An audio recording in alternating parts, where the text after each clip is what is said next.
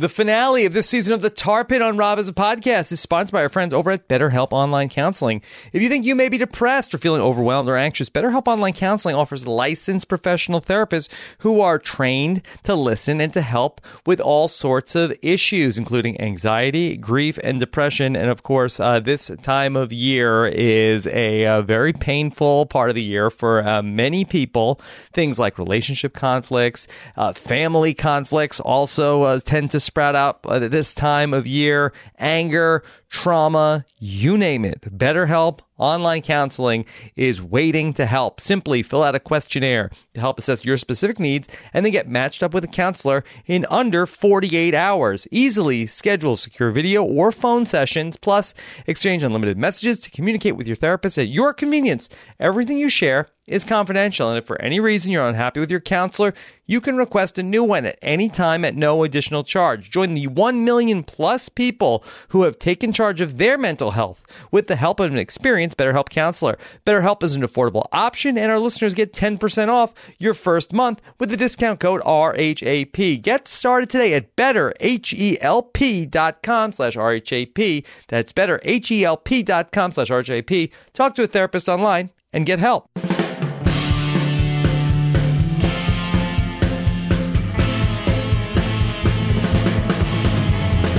Hey everybody, what's going on? I'm Rob Cesternino back again for the Tar Pit season finale, and we have a real treat for you here today. First, let's uh, bring in uh, the panel, of course, uh, with us as always. Our chief Amazing Race correspondent is back with us, uh, Jessica Liese. Jess, how are you? I'm doing great, Rob. Very, very excited for our final tar pit before we sink into the Yadis. yes, yes. Uh, that you can sink into a tar pit. I don't know if it's as uh, you could sink as much as quicksand, but we could debate that another time. Of course, back with us, uh, the great Mr. Mike Bloom. Hello, happy to be back. In honor of the holiday spirit and the final leg, I went back over the weekend and watched my favorite New Orleans holiday film, Jingle All Beignet, and it was really dry and tough to get down. Wow. How long have you been sitting on that one, Mike? Uh, about Wednesday. two hours. Okay. And what a treat we have for you. A bigger treat than a beignet. It is uh, the champions of the Amazing Race 32 with us to talk about their amazing run and proposal. Here are Will and James. Hello. Not to be confused with the stars of Jingle All Beignet. Yeah. But, you know, yes. Oh I my definitely God. would not get cast for that. Will, Will and James, congratulations again. Thank, Thank you. you. Thank you. And I know that. So you guys, at the time we're talking about this, you just came back from a trip to New Orleans where you actually spent on the, I guess, two plus year anniversary, but to commemorate the the filming of the finale, your your million dollar journey, you end up going back to the place where it all ended, I suppose. Yeah, it was very bittersweet. It was just an easy place for us to meet our parents Big Easy. Watch it. Oh, yeah, the Big Easy. I mean, it's a bummer because I think two years ago when we talked as a cast, that was the plan. We were all going to go back to New Orleans for a big finale bash, and unfortunately, with the you know current state of the world, it was not able to happen. So it's just us with our parents, which is really nice. Yeah, and then we took them to all the different stops that we went on on the leg, so they had a they had a good Big time. kick out of it. Wait, did, did you go to like that weird ass warehouse again of all the parade floats and to check it out? Yeah. Yeah, Mardi Gras actually World. We took a tour. We took a tour, not this trip. That was last year, but yeah, Mardi Gras World is pretty cool. Mm-hmm. Yeah. Okay. That's like a real tourist attraction, right? Oh Yeah. yeah, Oh yeah, that you get free king cake. You watch a movie and then you walk around You and get watch beads. them. Yeah, Watch a movie. That sounds boring. it's yeah. like a twenty minute video of Okay. like 20 minutes.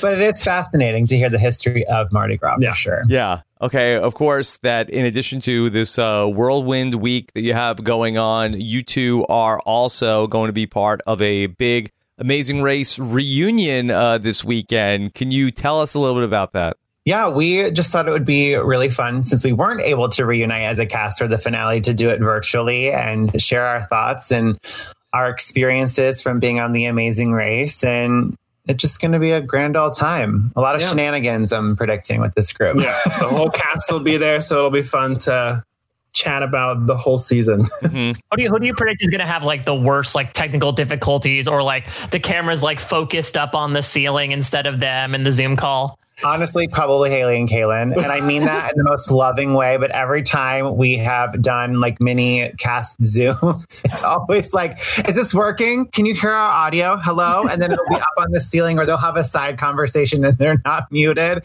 It's hilarious. We love those girls. But at least you've had a couple of trial runs before you have the whole cast on a mm-hmm. thing. true. Yes. Yeah. Very true. All right, that's going to be Sunday Night Live, which I think is going to be after we're done uh, recording this podcast here this afternoon. But you can check that out in the archives on Will and James YouTube channel. It should be uh, a, a lot of fun. So, uh, w- w- what have the last few days been like now that everybody has known now that you are the winners after keeping this a secret for, uh, what did you say the other day, Will? 750 days? It's been, I mean, now it's like 750, but it's been a huge like weight lifted off our shoulders. I think for two years we've had this bottled up inside and not been able to talk about it except with each other. And that's kind of gotten really boring to talk about the same thing over our, and over our again. stories will start to change and I'll be like, wait, I don't remember it the way you remember it. yeah so it's been a huge weight and it's just been really exciting we've had like fun conversations reliving it with our families and we've gotten a lot of really great messages from family and friends and fans of the show just you know being excited and then um, it's been really fun Yeah. Well, so uh, from that perspective, I'm always intrigued to ask reality TV contestants, like Hung and Chi, for instance, did not tell their kids how they did. How much did you let the information out as to how everything went down?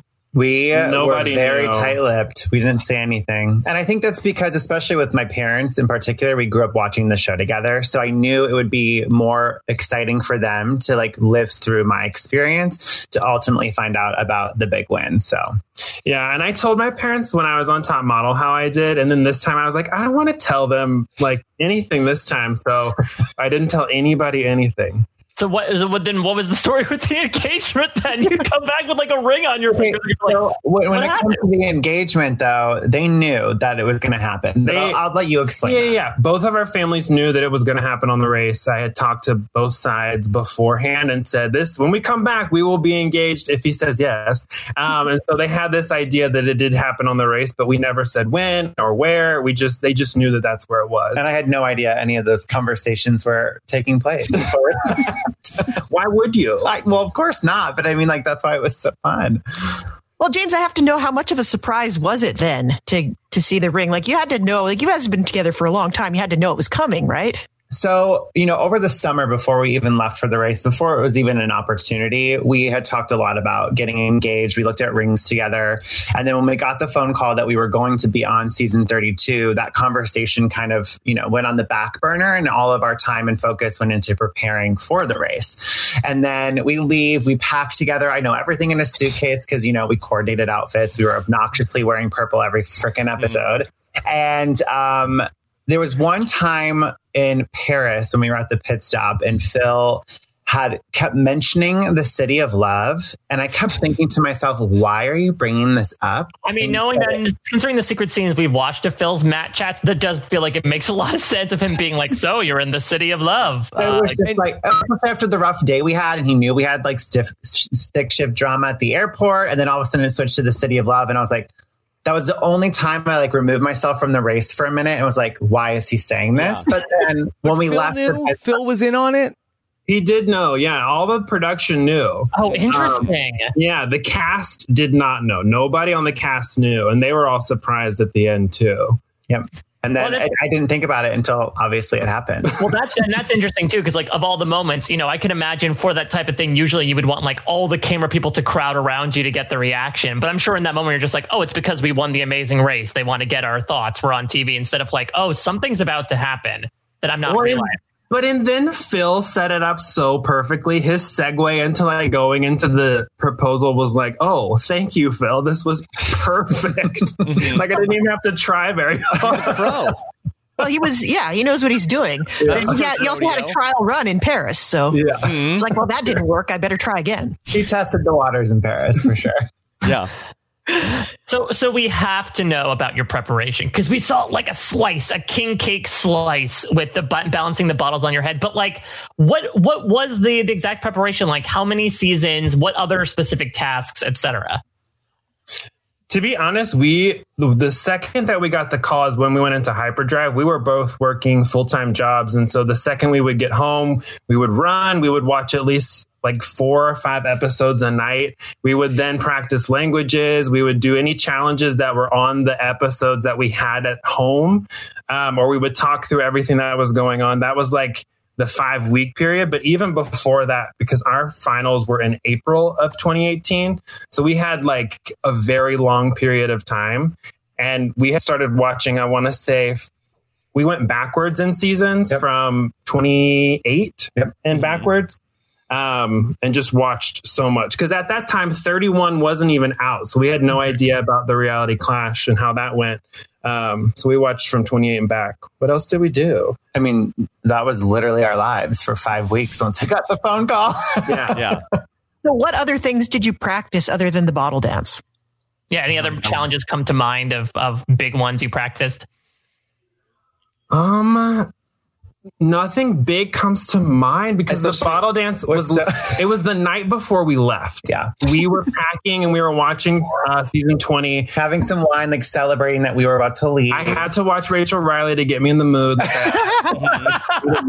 and we were watching Paraguay and we're like, oh, we're having wine. Let's just do it. So we did it. And and I, our roommate walked in and he was like, What the hell so are you doing? So he starts filming, us while we're doing it. Um, yeah, and so we did it for like an hour. We learned the dance they knew. So when we got to the challenge in Paraguay, we already kind of knew the routine because it was the exact same. Yeah, it's true. Mm. We, we didn't think we had to get back up in that moment. And like the first time we did the attempt of the bottle dance, we just stayed at the bottom and like knocked it off and we Yeah. thought we got it. And they said, no, you have to get back up. And, And that was a change from season, season 20. 20 is you just had to You had get to down and up. hold the pose. Yeah. So, they told you what you had done wrong. Yeah. Well, you had like a teacher, she was with you the whole time, and she just would be like, This is what we need to work on. Oh yeah, yeah, yeah. So, uh, how does that get uh, across to the production? Do you tell them like, "Oh my god, we've been practicing this, and, and we have video"? Like, how how does that get in the show? And you're like, "Oh, send that to us, and we'll use it. Put it in. We'll put it in the show." I think we made a fool of ourselves after we read the clue of like, oh my God, we practiced this. We talked about the taxi ride the whole way. and it became part of every single interview regarding Paraguay. And then I think, I want to say a month after we were back, they were like, hey, you said you had footage. Do you have that still? And we were like, mm-hmm. yes, yes, we do. so we sent that to them after the thing, but it was all recorded before we left. So, you didn't just send it to them unsolicited. Mm-hmm. no, That would that would be even better. no. Yeah. That would have been funny. Like, here you go for future use, just so you have it. Yeah, but it does Right. in, in the context of like the storyline of uh, you two being the super fans who really like uh, in some ways you know hacked the show. That you know it it, wa- it was important. Like if if, if you guys end up finishing third on the show, like uh, it's less important that we see like just the level of preparation that went into this uh, preparation for the race. Yeah, I would, I would agree. That would make sense. Yeah. So, I mean, to that point, uh, you know, speaking of the reality clash of it all, you two obviously had had experience on reality TV before this. You were sort of like the reality clash people. Did do you did you notice, especially compared to like your other cast members, almost like an easiness from your perspective in front of the camera and dealing with the camera person the sound person, as opposed to like maybe your Nathan and Cody's, who obviously have not had as much experience doing that. I would say that lasted, that advantage lasted maybe one day. I think teams really got used to the cameras in their face very quickly. I think for us, it was like immediate. We saw the cameras and we're like, oh, just ignore them. They're there. But I still think it's a learning curve because, like, even though we're a team of two, you have a camera guy and like your audio guy with you too. So it's just one of those things where you still have to get used to like running a race, not just the two of you. Oh yeah, being aware of where they are and and all of that Yeah. too. Like on Top Model, like we sat in a house and they would film us with like a Nest camera in the corner. Like it was like like it was not as ex- like extenuating circumstances as the race. They just sort of watched everything. And Yes. this was And I know that your your cast too, like even talking about the event, is so close. And I've heard word about like even from that first day in the LA airport. Like, is there something in particular about that? Because I do think, you know, speaking of season 20 as an example, there are certainly seasons of the amazing race where things like U turns and yields make things very contentious. what do you think it is about like your particular cast where even maybe in like objective circumstances where it was very much an us versus them thing at point, you you still all were able to like let bygones be bygones two years later? Yeah, it's really weird. I don't know exactly what it could have been. I just know when we were all at the starting line and we were all like staring each other down and smiling, like you could just tell it was a fun, exciting, like competitive group who were all really happy to be there. And then because we couldn't talk until we finally got to the airport, it was just like word vomit. Everyone wanted to just keep talking and get to know each other and find out where everyone was from, what their backstories were. So I think because we all took the initiative to sit together, like no one ran off to do their own thing once we got to the airport. It was like one giant circle. Uh, I mean, we did. I mean, we did after everyone fell asleep. But I mean, it was just one of those things where we all just hit it off, and it was just so easy. It was so it was so bizarre. The moment I knew this cast was close was on the airplane from LAX to Trinidad, where like you and Madison and a couple other people were talking to a flight attendant, getting snacks. You all got free snacks and free sandwiches, and you pass them out to every everybody. Team. Yeah, so everybody was sharing like from the moment we met. So it was like, oh, we're all friends already. Okay, Yep. great. yep. So even from the first instance, this season was about giving things away to other people. Oh my gosh, yeah. I, I don't know what it was. The camaraderie was just there, and Yeah. But when it was race mode, it was race mode. So it was just really funny to see how that balanced out. Going back to the start of the race, that do you know that like there's really nothing going on race wise in that for like because the way the, the show starts, it's like you guys are at the Hollywood Bowl and then you the opening credits and then you're in Trinidad and Tobago. And do you do you know like is it sort of like really relaxed in that like okay this isn't part of the like getting to LAX is not part of the race like is it sort of like uh downtime as opposed to like when you know all right the game has actually begun. It felt a lot like quarantine mm-hmm. before getting to the Hollywood Bowl. And I remember driving in the vans going to the Hollywood Bowl where none of us knew where we were going. We passed by like our apartment area and we were like, oh, where are we going? This is like weird. We drove up to the Hollywood Bowl and we still hadn't talked to anybody, but we had all been like looking at each other. But then the second that we got on stage, I think everybody was like, oh, This is real. this is like actually this is happening now. Like Yeah. this is actually going because we had four or five days of nothing um, and just staring at each other. So one of the things I'm always really curious about is uh, that kind of liminal period before you are officially on the show, and I've heard at least a lot of survivors will spot other people from casting who end up on their season, and I wonder if you saw anybody before you were actually like in the race or even in the van on the way to the Hollywood Bowl and what were some of your first impressions of the people before you were before you knew anything about them except that they were on the show with you Yeah, I mean, like you definitely see everyone throughout the, the the days leading up to the starting line. So we would like go back and like take notes on everyone and like you know have nicknames for all the teams. But I, I don't know. I, I just like some like the energy I think everyone gave off was that they were competitive as heck. Like Yeah. you just knew that everyone was there to like race hard and have fun, and it was just there's it got us excited. If There- anything, there's like we at first we thought Ishwar and Aparna were like either dating because they kind of bickered a little bit and they were like after like an hour of just watching them like oh that's brother sister that's Yep. like definitely brother sister we thought Haley and Kaylin were We're twins. twins. Michelle and Victoria sat in front of us and they would whisper in Vietnamese, and we were the like, whole time they are fluent in Vietnamese. That's like they have that kind of advantage going in. and then Leo would ask so many questions, Yep. and so everybody was like, "Oh, he's he's real smart," but he also asked really good questions. but I got it. Like I understood him because I was always afraid to ask the questions that he would ask. So I'm like, thank God somebody Yeah. would ask just to And get was a that little one bit of the reasons reassurance. where, you know, early on, where you two felt like, hey, uh, you know, th- that's a team that we really want to make sure that if if we can, uh, we want to try to, you know, hold them back. Was that were those the types of things that made them a threat in your mind? Well, I actually think it was the first night when we were at LAX and Leo or Alana, I forget which one, asked who watches the show, like who's a fan. And everyone kind of either kept their cards close or some people were like, I've seen a few seasons. And Will and I knew going in, we did not want people to know like how much we knew about the show. So we said, yeah, we've seen a few seasons just to prepare for us leaving. And Leo and Alana kind of did something similarly. And then um, when we were in Trinidad and Tobago, Leo and Alana were on that second flight to Tobago. And it came to our knowledge through Leo. I think he was just kind of like excited to share openly like what his thought process was. He said, "Yeah, like I I talked to all the teams in that second flight and said, let's work together if we can on this leg to help each other get ahead of the first flight teams and get one of them eliminated." Now, when you hear that, it wasn't necessarily possible because there weren't tasks on that first leg that I think that they could easily help each other. But when you hear that and then you see Nathan and Cody who were on the first flight with us being eliminated, perception was reality. And you're like, what happened during this leg that may or may not have led to Nathan and Cody ultimately being eliminated? Sure. So then going into Bogota and then once again seeing Leo and Alana helping Haley and Kaylin in the in the truck challenge to knock out a strong team, Leo told us that on a flight to Manaus. And so hearing all these things, not only that, he's spitting out race statistics, like they're sitting behind us on the flight to Brazil, and we're like, oh my God, they're so smart. They know mm-hmm. everything we know.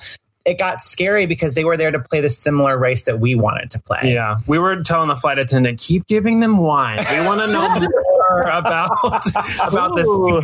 this. How how much did you guys keep up that guys of like, oh, we've only watched a couple of seasons, we're not really big fans because like Rob said, it became such a part of your narrative to us, but how much did other people catch on to that? It's funny because after the Philippines, we sat in a van with Madison and Riley and Hung and Chi, and we were like, "Who, Who has has secrets?" secrets? and our secret was like, we're massive super fans of the show, and I think we did a really good job of downplaying it the entire time. Um, granted, I think we had led on a little bit more to Hung and Chi and Madison and Riley, but we did a really good job, from my perspective, of not letting people see us as like these major super fans of the show. And so, apart from Leo and Alana, could you tell who was a super fan of the show and who had seen one or two seasons? I think Aparna was another person. I She was kind of- pretty vocal though. Yeah, um, she loved the show, but like when you hear people spitting out statistics and names of teams and situations that happened on seasons like years ago, you're kind of like, okay, you know a lot more than than you're like. Yeah, and I think Hung and Chi, we assumed that they were super fans just by how well they worked together and how well they talked through stuff. Yeah. Um, but they never really like vocalized that they were super fans. We didn't learn until after that their kids run around the house playing Amazing Race. Mhm. So- Did you hear about the Google Doc? oh Oh yeah. yes, And Leo and Alana also had a Google Doc. they both they both did. Yeah, That's They essentially both did Harvard, so it makes sense. yeah. at, at the starting line, you know, we got a few conversations of Phil being like, Gary and D'Angelo, you look very strong. Leo and Alana, you're very smart. Did did he go down the line with everybody? And if not, like, did anything catch your brain as two strategically minded people of like, oh, he pointed out these specific people. These might be individuals we need to look out for. Honestly, no. The only team that we were like kind of worried about at first was Hung and Chi because they had one backpack. And I, I, there's like a bonus clip of us on YouTube where we're in the car being like, did you see they only packed one backpack? They came prepared. They did their homework and they didn't really talk much at the starting line. So for us, it was like, ooh, they might be silent but deadly, you know? I asked, yeah, at, even at the starting line, though, all 11 teams, there was a lot of back and forth between everybody. It was a very long, like, process of going through each team and asking questions. Um, I honestly remember thinking that the people who had like muscles and were like strong, like Gary and D'Angelo, didn't feel as like threatening to us. It was the people who watched the show or had like the the brain part of it to Yeah. manipulate the whole game. Those were the biggest threats to us. So that included Leo and Alana um, and Hung and Chi because I mean. They're- And Michelle and Victoria. and Michelle and They're Victoria. so smart. we were intimidated, not intimidated, but we knew that they were going to be very, very good. Yep. But not with directions.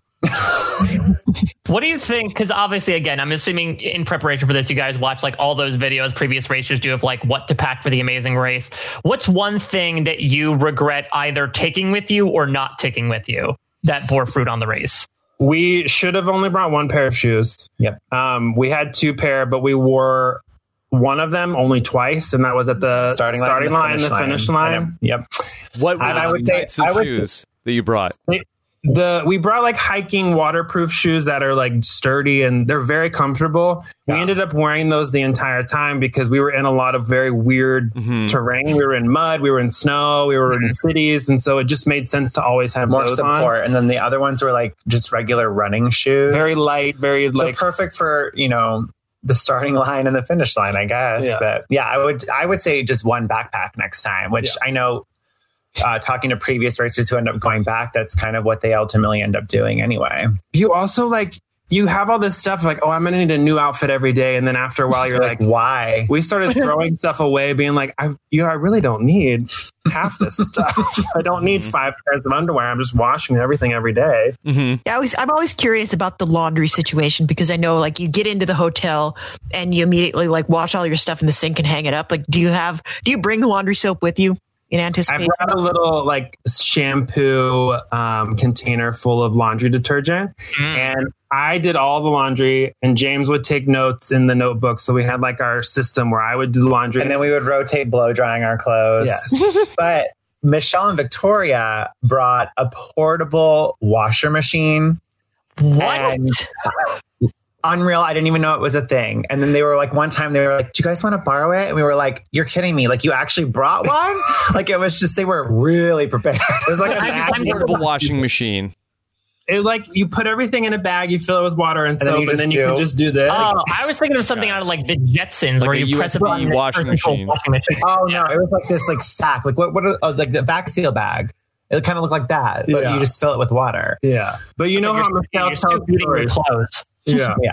It seems like you could do the same thing with like a gallon freezer bag. yeah. That's actually Race tell you about all this stuff ahead of time of like, hey, just so you know that uh, we recommend that at nighttime you wash all your clothes in the sink. That thing, you know, you're gonna want to think this through, or is this just stuff that if you are just a novice coming in, you sort of like realize like the first night that you're in the hotel room? I think that's one thing I love about the show in general is that it really is like you're traveling. You're not mm-hmm. going to get any extra tips on what to pack. Like you need to do the research. Like you need to figure out like what time of year it is. Like we were in November, so we assumed more than likely we would end up in a place that was snowy. So it's really up to you mm-hmm. to kind of put that work in and kind of know what to pack, and then in your downtime, what you do with it. Whether that's doing laundry, taking notes. So But you're also allowed to use hotel laundry. And so that just comes out of your money and you can do it. But you run the risk of being like, oh, now I don't have enough money for a cab or now I don't have money for a snack at the airport. Mm-hmm. So we never did it with the hotel. We would always just do it in the bathtub or the sink. But you are allowed to use the hotel laundry. You get used to it after a while, though. I feel like moving forward mm. on future trips, it's like it's so easy to do on your own. Yeah, well, that's something You just don't want to do it anymore. you bring up something that I'm curious about because the race they never talk about it on the air anymore where it was a big part of the early seasons and that's the money. Like is there ever was there ever a point where they didn't you felt like they didn't give you enough money or you thought you were in danger of running out of money? Never that, but I know some teams did run into not budgeting their mo- money and like. Subs- Like they weren't really aware of how they were spending their money. Like very early on, like Haley and Kaylin, I know when we were on the way to Trinidad and Tobago, bought food and they were like, "We just got spaghetti for forty dollars," and like that cut their their money down pretty quickly on the first bag. Yeah, but they're so cute and they're so charming that I'm pretty sure they got the cab Yeah. for free at one Every point. cab for yeah. They go Wolfgang Puck for forty dollars spaghetti. I think it was, wasn't it? Wait, what is it? Wolfgang Puck? It was He's something like goes that. Around, comes around. Those damn amazing racers. It was unreal. And then there was another point too where I think um, I think Hung and Chi ended up like giving all of their money to a cab driver by accident, and because another cab came up quickly thereafter, they were able to have that cab call the cab back. As in zero dollars. Yeah. They gave all of their money, and then all of us were like, "Oh, we only gave them like fifty bucks," and And they they had like, given "Oh, their no." taxi driver like two hundred dollars. Um, the the other thing that was hard is when we went to Trinidad and Tobago, you exchanged your money, and it's it's not a very common currency. The and TTs. so the, That's what they're called. when TTs. you left Trinidad and Tobago, if you didn't exchange your money in country, that money became obsolete. And so people walked away with like 40 to $50 worth of Trinidad and Tobago money that they could never use for the rest of the race. And so that really screwed some teams because they didn't have a lot of money. I think Gary and D'Angelo were a team that started to run low um, closer to the end of the race. Are you allowed to take the money with you to the next leg? Yes. Got a Oh, budget. Thank Got a you. budget. But if they're Yeah. TTs, you're out of luck. The TTs. Edie's. Oh, I get Trinidad and Tobago. But Steve, Yeah. you, you spoke about filming in November, and one of the things I noticed about your season, even more than a lot of recent seasons, is the different climates that you spent the first what quarter in hot tropical South America, and then you went to like cold Europe and Kazakhstan. Which one did you enjoy racing in more, considering just how different they were? Hot. Yeah, I would say hot too. The the cold is very challenging to be like sweaty and exhausted in because it feels like you can't breathe. Um, but the hot, like I don't know, it was a little easier to. Manage. Yeah, I think so. You know, there's that whole layering thing where if you got a coat on and you're running, you get warm and then you mm. take the coat off and then you're cold and It's like a cold sweat. It's like you're hot, but you're cold because the water, the sweat just gets freezing. Like when we were in Kazakhstan, you had to keep taking your shoes off to enter the yurt, and our soak, our socks got soaked. So like for the last half of the leg, like you could barely feel your feet. It was. I would rather run in the hot. Was that the worst every day. part of the whole race? The going through Kazakhstan that because uh, th- that looks so miserable to me. The cold, yeah, I hate Yeah. cold weather. I'm was- from Texas, and so like I don't see snow ever. Um, But it was. fr- It I want to say it was like 17 degrees. It was very cold. you had to take off your shoes and you didn't have gloves. I lost my gloves in Berlin. And so it was just constant like being frozen. Yeah, and like every and everything was outdoors too. Like the meat market, I think was the only thing you guys did indoors that leg. So I can imagine you're not even like sh- sheltering yourself from the elements at all either. and the meat market was probably not warm. No. No. Yeah, I would say let me hold on to that lamb's head for a little bit just so I can uh, warm up. I, I feel like I even made a comment to it. And I was like, "Oh, it's so warm." Mhm. That would be me. Well, in general, on that note, you know, again, you guys had such like I think reverence, at least from what we saw for like the race you ran. But was there like a cumulative least enjoyable leg from it pers- from your perspective? Was it Kazakhstan? Was it Paris? I know that you guys had had a lot of trouble in Paris too, City of Love. I think it kind of depends, but I, I feel like I know what mine was. go ahead. Paris. Y'all, I was oh Because I of the did- car? Yes, there was so much that happened that day that was just very like I was so tired because I didn't sleep on the flight before. Like we had a 14 hour flight. Yeah, I had been up for about 24 hours at that point when we got into the car. And so getting into the car, it was just like, it was like one thing after another. And granted, we did well at all of the challenges that we were at. And that was, you know, that was fine. But it was the transportation back and forth from all these different places that just, it made us so stressed out. And when I parked that car for the final time and got out of it, it was the best feeling. oh my God. I was, I didn't think I like breathed for the entire leg. It was just not an enjoyable. Which is interesting because, like, the perception too, and I get it, is that Will didn't know how to drive stick shift. Like, that was kind of what the topic of conversation was. But when you factor in that, like, he didn't sleep for mm. 24 hours, and like, it's a vehicle we didn't train on. Like, there's so many things that went into that, that starting off the leg with stick shift and it not going the way we wanted it to just made it a long day for the both of us. Oh yeah.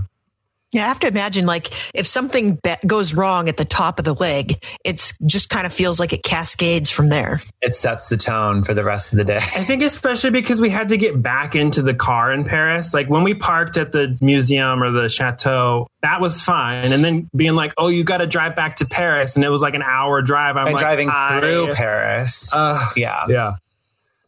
Was there one leg when you felt like that you were the closest to potentially uh, that this was going to be the end of your race? I would say Paris, you you because of the stick shift thing, you automatically go into panic of Mhm. this could do this could do us out. Like if we don't figure out this problem, like then we are absolutely going to get eliminated. Um, but I don't think any other leg after that or before that I felt that No, way. the Paris was because we could. You never saw anybody after the pies.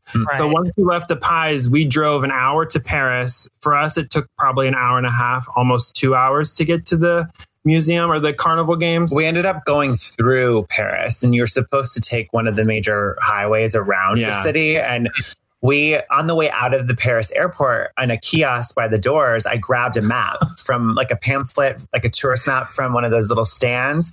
And I thought, I was like, this is going to do us such a good job today. But it turned out to be a metro map. So driving through a city with a metro map was not ideal. Mm-hmm. Yeah.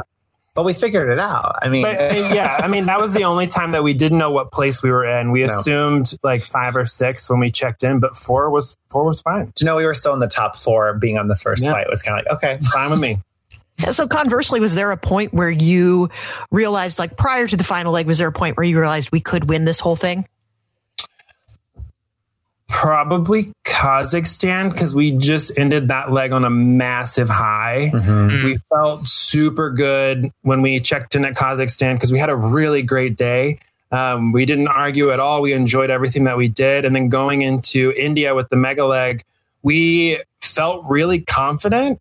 Um, and even in India, like we did real well besides the iPad challenge. Um, and it didn't feel as like we could win. It was just like we, I think we can make the final three. three. Yeah. So let, let's talk alliances for a second because I know that it's, it's been discussed a lot as like the Gary and D'Angelo at all of like you don't see everything in terms of like the the statements about Gary and D'Angelo are, are you know uh, all take and no give. I would love to hear from from your perspective as to like was there a specific point in time when that attitude started to come about? Do you have some more examples maybe of like the way they were coming across that made the rest of you feel like these guys are not necessarily with us in the long haul? Um, honestly, Berlin was the shifting Kind of a point turning for point. everybody. I think Gary and D'Angelo, they are fun and they're great, but I think a lot of us were more excited to be there than they might have been. for like the whole experience. and Mm. I think it affected perception of them in a big way because it meant a lot to people to be there. Um, and I think that really skewed but the to be perception. but to be fair, I do think I do think Gary felt that way. Like, Yeah. I- Oh, like, yes. There's there is a bonus clip. So is, is this all connected to when, when we talked to D'Angelo that they, they talked about how that uh, and, and Gary, who was a great press secretary, said that when he talked to D'Angelo about going on the Amazing Race, that D'Angelo was under the impression he was going to get to go to the Eiffel Tower. Berlin came right after France. Was this all over? D'Angelo wanted to go to the Eiffel Tower. He wasn't allowed to, and then you went to Berlin, and then he, they were mad about that.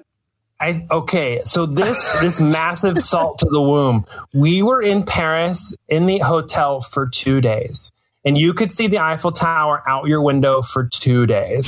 So I totally get being mad that you can't go and you can see it and it lights up every hour and you're like, "Well, this sucks because it's right there." But okay, then on the flip flip side, I'm going to play devil's advocate. Like you know, if you did your homework, like they tell you, rewatch shows, like watch the season to understand the race. He didn't do that, so like that's on him. That's not on anyone else. Like he should have known going into the race what he was getting himself into. That was not on Gary to tell him. It was on him to take the time to do that. And I know Gary told him to watch. So. I'm just playing devil's advocate, but I'm going to go back to there. There is a bonus clip when we are in Cambodia, and um, it's on the Amazing Race YouTube.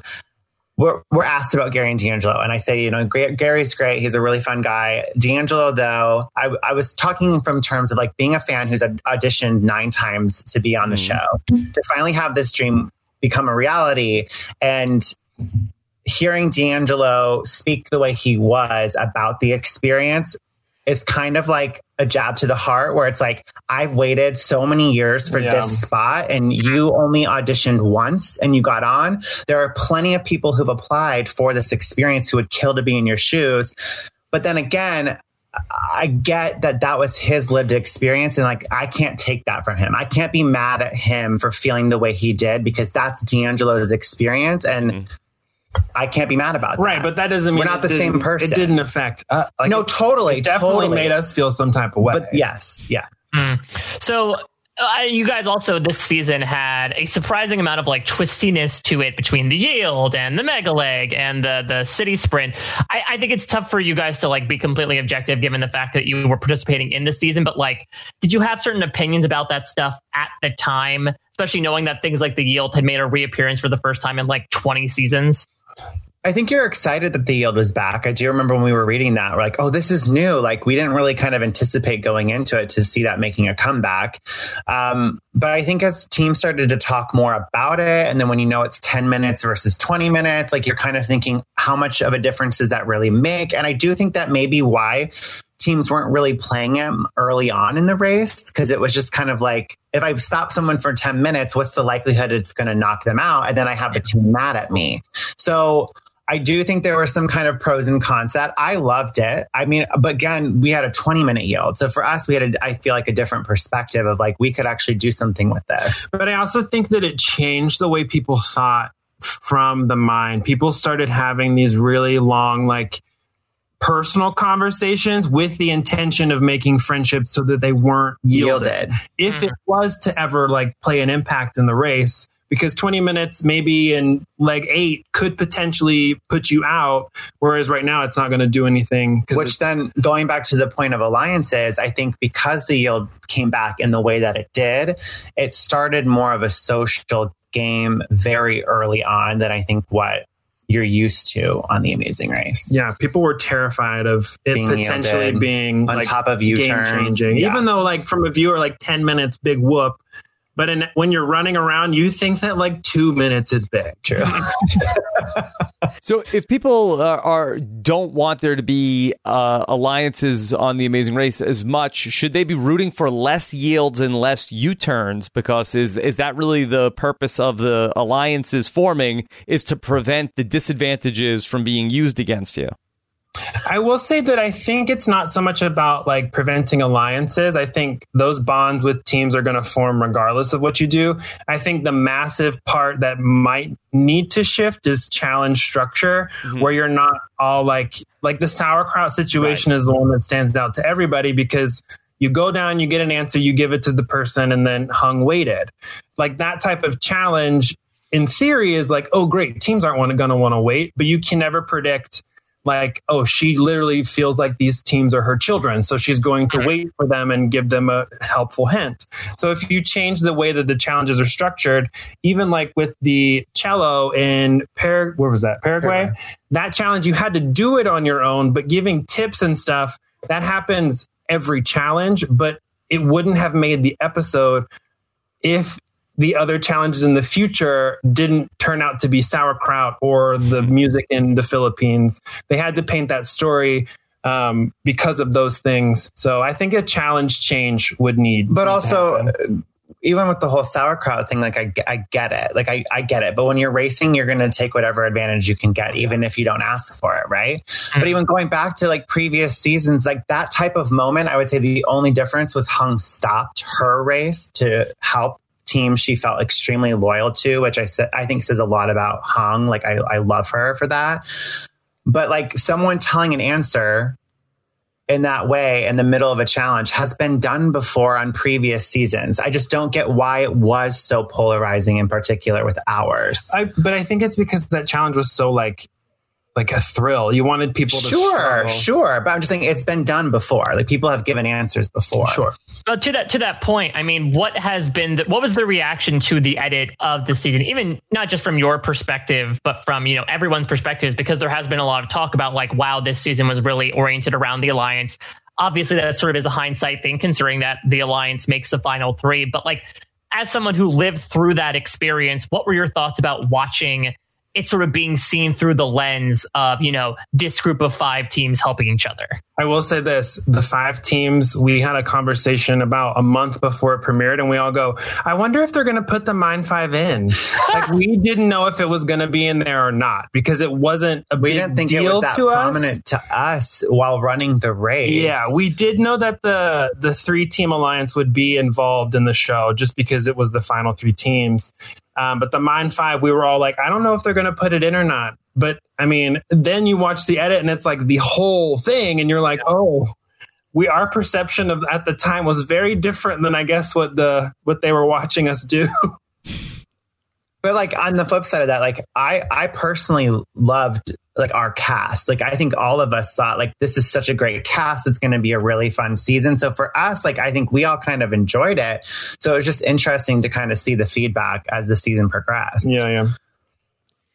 Can you two talk about that uh, Final Four challenge in the Philippines that uh, we uh, didn't really get into it uh, when we got to speak uh, the other day, but just just uh, talk through a little bit about what were the challenges that were the teams were facing and why it was so difficult to figure out to do the songs in the order that which you heard them on the on the race?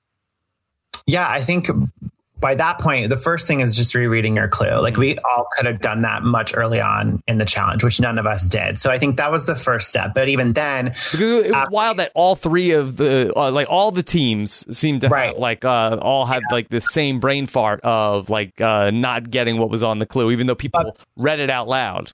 Right. Even after the clue, though, the only issue was like even though we re- we read it, we, we still didn't know figure answer. out the fourth song, which yeah. was Paris, and a lot of us, you know, our four teams have actually all talked about it and we all were kind of stumped on the same thing. And that was all of our teams were convinced that there was no music in Paris. Mm. None of us thought that there was music in Paris. So that was the the real issue. Because when you go through the list of all those legs, like I think the the three like Bogota, Paraguay, and Trinidad, and Tobago, Tobago made the most sense for sure. But then you think, okay, in Kazakhstan, there's a huge like performance with music at the pit stop. In India, they're playing drums. So you think those are the two more likely choices over something like Paris. And then even in Berlin, you have the teledisco. So when all four teams ruled out Paris as an option, like it makes you wonder, like, why? yeah. So at what point did you decide? Was it really like we were speculating, like you came in with the intention of working independently and then it was just through so many tries, you're like, guys, let's let's just work together and get through this? Or did you really still have that idea in mind of like, I want us three teams to be the top three?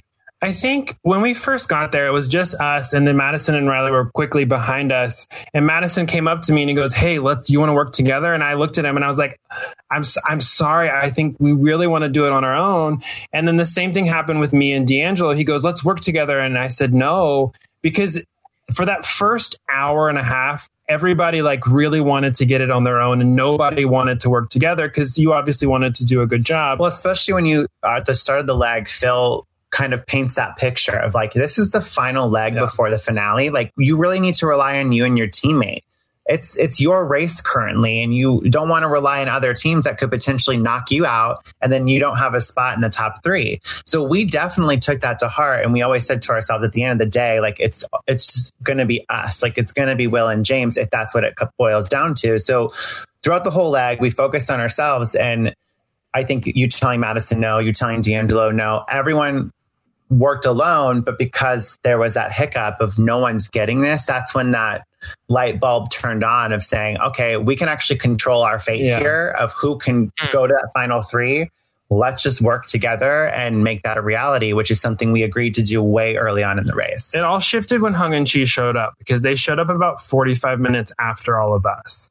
And so when they showed up, we were like, oh, everybody's here. Now your shot of getting to the final three is way lower mm. because you're not just one and three right now, you're one and four. And I think all of the three teams were just like, you know what, this is just not working. We got to do something. Yeah, I have to imagine there were not that many moments um, where every team was there on the field and it felt like, you know, whoever didn't get it was going to be the odd one out. And that was really. I can see where the temptation would be to just make sure, like, whatever you have to do to make sure that you're not that person. Yeah. I also like we had already been and this like not that it worked, but we had kind of been feeding misinformation to Gary and D'Angelo. Not that we thought that they were like listening, but we had been being like, "Oh, it's Brazil," or "Oh, it's you know." Like, has anyone Cambodia. tried Germany yet? Like, you're yeah. you're saying it out loud. And so I think because we had already been saying that stuff out loud, and it wasn't just us; it was the Madison and Riley too. I think it just kind of been like, oh, we're they obviously don't have a clue still, so let's work with Hung and Chee, Madison and Riley, um, because we had already been doing that as well to Gary and D'Angelo. Now, if there was a point where it looked like Gary and D'Angelo were closer to getting it than the other two teams, would you have jumped ship and worked with them? No, I don't think we would have. No, I I think we would have had a really hard time. Um, not not because we don't like them, but just because like I, I don't know. I just We But would have wanted to figure it out on our But own. But even then, though, honestly, babe, it's so tough to say. oh yeah, Like if they came to us and said, "We'll give you the answer," I don't think we would have said no. no. Do you know what I mean? Like we w we at that point we really wanted to be top three, but I don't think that's what would have happened. They would have told Madison and Riley, and then we think Madison and Riley would have told Hung and Chee, and Yeah. we would have been knocked out. Yeah. Yeah. Or here's another hypothetical for you. Like say love. We love hypotheticals. I do too. Like there's there's like a whole like infinite sliding doors universes here. Um, so the hypothetical I want to pose now is okay. You, the three of you are working together, and D'Angelo and Gary are working by themselves. What happens at the point where D'Angelo and Gary get it and are gone? What do you do then? I think here's what I think would have happened. We would have reread our clue, and at that point, we would have not told anybody any information. and we would have been able to do process of elimination because we did have three out of the four, and I think at that point we would have just done leg by leg by leg thereafter to figure it out. We would have had to just narrow that down that way. And I think in that instance, Madison and Riley would have been eliminated because they weren't thinking about rereading their clue, but me and Hung read our clues at the exact same time. So if that would have happened, I think it would have kicked us into gear to like, oh, we did something wrong. We need to read our clue. Yeah, but there's, oh my gosh, there's really no telling. It could have gone any direction. So going back to a point that James made about, you know, sort of the feedback of the season, I'm really intrigued. And obviously it's tough to divorce. Like if you guys hadn't won the season, would you be like, you know, speaking out about it or being, you know, defending it so much as you do now? But is that part of it? Is it, you know, the season that you won this dream come true and then you have fans come out and talk about how they're not liking things? Does that, does that cause you to, to get a bit more emotional about it considering it turns out so well for you? I think for me in particular, like I used to recap the Amazing Race on AfterBuzz TV, so I did that for eight about eight seasons. So I was excited to just talk about my experience and like share that with the audience. Um, but it wasn't more so like defending our season because I do think people are entitled to that opinion. You don't have to like it. I totally get why you don't. There's a lot of criticisms that as a fan, if I removed myself, I understand. It was just hard when it was more so like polarizing opinions of us. It made it Right. hard to engage because no one wanted to hear about our experience. It was like they already had their mind made up about what they were seeing. So that's what the hardest part was like as far as just reliving the season as a whole. Like you don't have to like it. I totally understand. Like that's your opinion. Yeah, yeah. And I also think waiting two years and then wanting to talk about it um, as a cast with everybody. I think all of us, the cast, had lots of conversations about like why are people, what's going on? Like we did not expect this, and so I think everybody's had their little conversations with fans and stuff to be like. Hold on, let's all take a beat for a second and like think about this and not like a very personal way, but as like a game. It's a literal game. Because at the end of the day, we really all love and respect each other. Yeah, that's the thing as well. Is I, I don't know whether it was the timing or the way that things turned out, but yeah, some very emotional remarks towards not only you, but like on sort of on both sides uh, of this season. So, I mean, I commend you for being able to, to talk with people about it. I think some might just sort of like do an out of sight, out of mind thing, but it takes a lot of wherewithal to engage uh, certain people on social media as, as you're both experienced with. So, you know, it- it's, yeah. yeah, exactly. so like I, you know, it ended up being I think a nice ending for you. Hopefully not not too many negative comments to come in for you after the engagement. I'm hoping. It hoping. was like it was kind of a 180 to be honest. Oh, they're engaged. Oh, that's fine then. That's okay. I, I don't know how you could hate that moment because it was just it was like the most joyful thing I've ever seen in Amazing Race and maybe in all of television. Uh, Thank People you. love a winner. Okay, they're not Yeah. going to complain now. Well, hopefully not. Yeah, hey, if they do, it's fine. It's fine. We can take it. We can. Take Yeah. And I also have to commend you for not just engaging people that might have been engaged. detracted. Yeah. but also but also kind of understanding like who to engage and who to not engage because I think that also takes a little discernment because you could really fall down a hole. Yep. Oh yes, a rabbit hole of just saying things and then no listening. Yep. Well, especially after two years, because like you said, I, I cannot imagine the anticipation, especially from your perspective. You, fin- you are finally gotten that million dollar check now after two years, and now you're like, I want to. I can imagine there's a part of me that's like, I want to soak up everything everyone's saying with hashtag Amazing Grace, and then you realize when you open that Pandora's box that there is just a bevy of opinions out there. Yeah. Yeah. But thankfully, like we, we, you know, we've had each other to talk it through with, and then our cast, like our whole cast, has been able to talk freely and openly about the entire experience. So Yeah. D'Angelo calls James when James is about to jump off a ledge with a fan, so it all works What out. does he say in those conversations? You What's know, he called- reinforcement?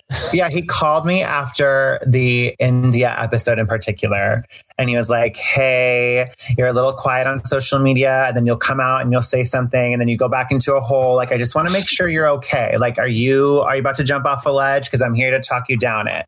And I'm like, "I'm fine, D'Angelo. I'm fine." He's like, "Let's no, mm, let's talk about it." And so he called me during that, and then he called me after Cambodia, and then called me again uh, before the Philippines. So yeah, D'Angelo, he's he's a good guy, even though he likes to drag us on on Twitter.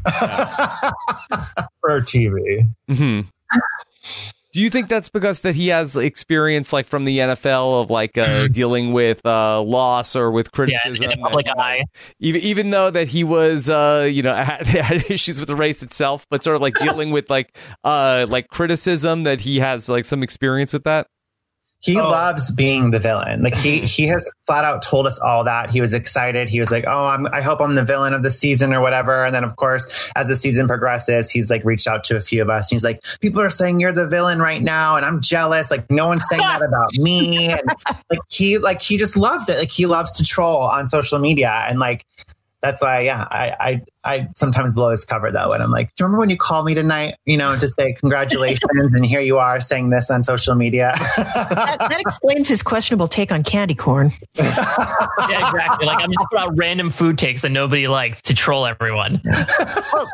James, I'm really curious. Um, did you get a taste of like public reaction to you when you were a recapper? Like, did people come after you when you posted hot takes?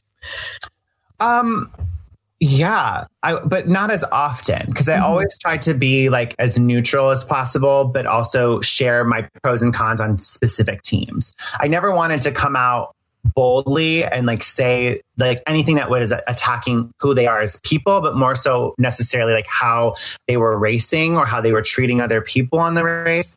And sometimes if I said something that someone didn't agree with, sure, they would reach out and explain to me why they either loved or hated a particular team. So I understood that that was going to be something similar with our season. So we all, you know, again, even as a cast, we said going into this, let's just remember like either 50% of these people are going to love you or 50% uh, of the viewers are going to hate you. Yeah.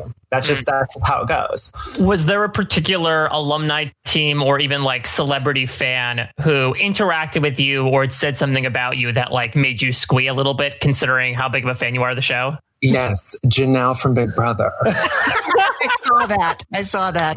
Oh my God, she's a fan, and I was like hyperventilating. I think for me, a pleasant surprise was Rick Devens. I did not know he was a race fan, and when he started tweeting like how he's been mm-hmm. enjoying watching Will and I, that was kind of a fangirl moment. But that would be that would be one for me. Yeah. Or Karishma. Oh heck yeah, Karishma, she's been Karishma! she's been great. Yeah, she, I love her. They're all they're all fantastic, but yeah, that's got to be interesting as well. Again, to to have go from a reality TV fan to a participant, you know, it, it's probably surreal on so many levels. But one of them being like, wow, these people that that I've thought about, you know, or even just seen recently, to have to have Janelle go from being in the Big Brother house, coming out and being like, let me watch Amazing Race. I love Will and James. Like that, that has to be a She's an whirlwind. of- amazing race alumni too. I That's true. know. I know. God, I love her so much. Yeah, it's it's kind of the same thing like when people on the Big Brother live feeds are like, I wonder what they're going to say about us on our HEP. And that's. I know who I am. yeah. Yeah, well, all right. Do we have time to play a quick game? I know you guys have to jump off and do your reunion. Heck Yeah, yeah, we love games. Okay. So I this is something I put together a few weeks ago, and I've just been waiting to get like a race team on here so we can play it. And uh, so we're going to play a little bit of the tar pit pyramid today. Wow. Yes, and as with the um, the traditional however many dollar pyramid. Is it hundred thousand dollar now? I don't even remember. But Mhm. um, in classic pyramid, you would have Make it the two celebrities and two regular people, James. and you would mix up the you would mix up the teams. So that's how we're going to play it here, and also because of the peculiarities how StreamYard works, we're gonna we're gonna mix it up. So, uh, Will, you're going to be partnered with Rob, and um, James, you are going to be partnered with Mike. Oh, what a twist! Game on. Do it. And so we have a couple of um, ways this is going to work. So you see how at the right of your screen you have a chat window and a comments window. So whoever is giving the clues will have their chat window, the private chat window up, and whoever is receiving the clues makes make sure you're not on that window you're not looking at it. Okay. And so I think everybody understands. I think how the pyramid game works. You are you have uh, you're going to get a series of clues, and they're going to go in the chat, and you're going to have to describe the clues without using the words that are in the words, and try to get your partner to say the word. And you have 60 seconds on the clock, and then when you get the correct one, it, you'll know it's time to move on when you hear the xylophone. I, I don't have a bell. I, I have a bell somewhere in this apartment, but I, I don't know. This is more musical than a bell. Yeah. You have different tones to it. Yeah, and um, we have like dueling xylophones going on in this apartment. So, okay, so um, I have, have randomized all of this, and so Will and Rob, you're going to go first, and you can choose um, from two different rounds. Um, we have A and B, and Uh, they are two that, different yeah. Amazing Race themes. Yes. Okay. All right. Let's go. Let's go with A. Okay, Perfect. all right, and who is going to be giving the clues, and who is going to be guessing the Will, clues? do you have a preference? Um, can I guess first? Okay, great. All right. So we'll make sure you hide the private chat window. Okay. And Rob, these clues will be coming to you in the private chat window. And so these are objects. Uh, Are they We'll coming the one clock at a going. time, or I'm getting the whole list? there, we have seven. You have seven. Seven terms you're going to try to get Will to guess, and these are all objects that figured into this season of The Amazing Race. Okay. And so I'll get the first one ready to go, and then your one minute starts as soon as this appears in the window. All right. Uh, This is something uh, you played in Trinidad and Tobago. Steel pan. Steel drum. Uh, this is something you use to chop in the Amazon. Machete. Correct. I'm going to dispense with the xylophone. Okay. Uh, this is uh, something uh, uh, used to make cakes in France. Uh, w- a whisk. Uh, that the what you use the whisk to make. A chantilly cream. Yes, correct. Okay. Uh, you would uh throw this. It's a long stick. Spear. Yes. Uh, this is a word that you have to spell when you're rappelling down a tower. Sauerkraut. Yes. Uh, Next. fake teeth. Dentures. yep. And finally, Uh, this is something that's very scary that you dress up as in a circus. Clown. Ugh. all right. Very good. You guys got them all Yeah. correct. And we're not timing this anymore because Okay. it's too many things to do at once. So um, someday when we hire like a you know, an uh, external producer like the Roz on Frasier, then we can run this a little more smoothly. hmm Um, all right. So, Will and Mike, you are up next. And um, your theme is going to be um, terms that have been made famous on The Amazing Race Ooh. over the years. So, this is going to test your super fanhood. I think this one is a little bit harder. So, who is going to be giving the clues and who's going to be receiving? What do you think, James? I, it's totally. I, I could go. I, I feel way. like you are going to be better at like taking, giving, like giving the clues and like seeing the the, the terms and knowing how they can be applied. Let's do it. Okay. All right. So, make sure, um, Mike, you hide your hide your chat window. It is hidden. All right. And James, your time starts as soon as you see the first term in the window. Um, uh, the Spanish word for fast. Oh, rapido. Yes. A detour in Paraguay. A fruit. Oh, the watermelon. Watermelon pyramid. Correct. Um, Rachel Reilly crying in the back of a taxi. Oh, amazing. We're supposed to be fun and good. Correct. Um, uh, Colin meltdown. Oh, my ox is broken. Correct. Um, Travelocity's. Roaming gnome. Yes, correct. Oh, when you are like really well prepared for something and you fail at it. Five hole. Yes, correct. Uh, you step on this when you see Phil. Uh, The mat. Yes. Okay. Wow. That was Those great. good. Good job. You guys both got it perfect. And so we do have one final round that's a little more complicated. Okay. And I'm just happy with the mechanics of this. So um, I do think that James and Mike got theirs a little bit faster. Oh. That could be down to me, but Mhm. you were excellent at it. So I'm going to declare you the winners. Um, That's fine. That's fine. Cheating, bullying, you know. Yeah, I, I know, I know. And, and apparently gaslighting too, according Oh to my gosh. um, but someone's got to play this, and I think this is going to be very fun. So, um, I'm gonna what I'm gonna do here is I'm gonna share my screen, and um, whoever is giving the clues um, can watch the shared screen, and then whoever is receiving the clues should just hide the window entirely. So that's how this is going to work. So I'm going to go ahead and share Should right should we now. keep up the, the rolls, James? I feel like we're we're good so far with this. Let's do it. Yeah, you I got feel it. like Okay. our partnerships on TAR is figuring out who's good at what. Yes. Yes. All right, I'm right. hide my window.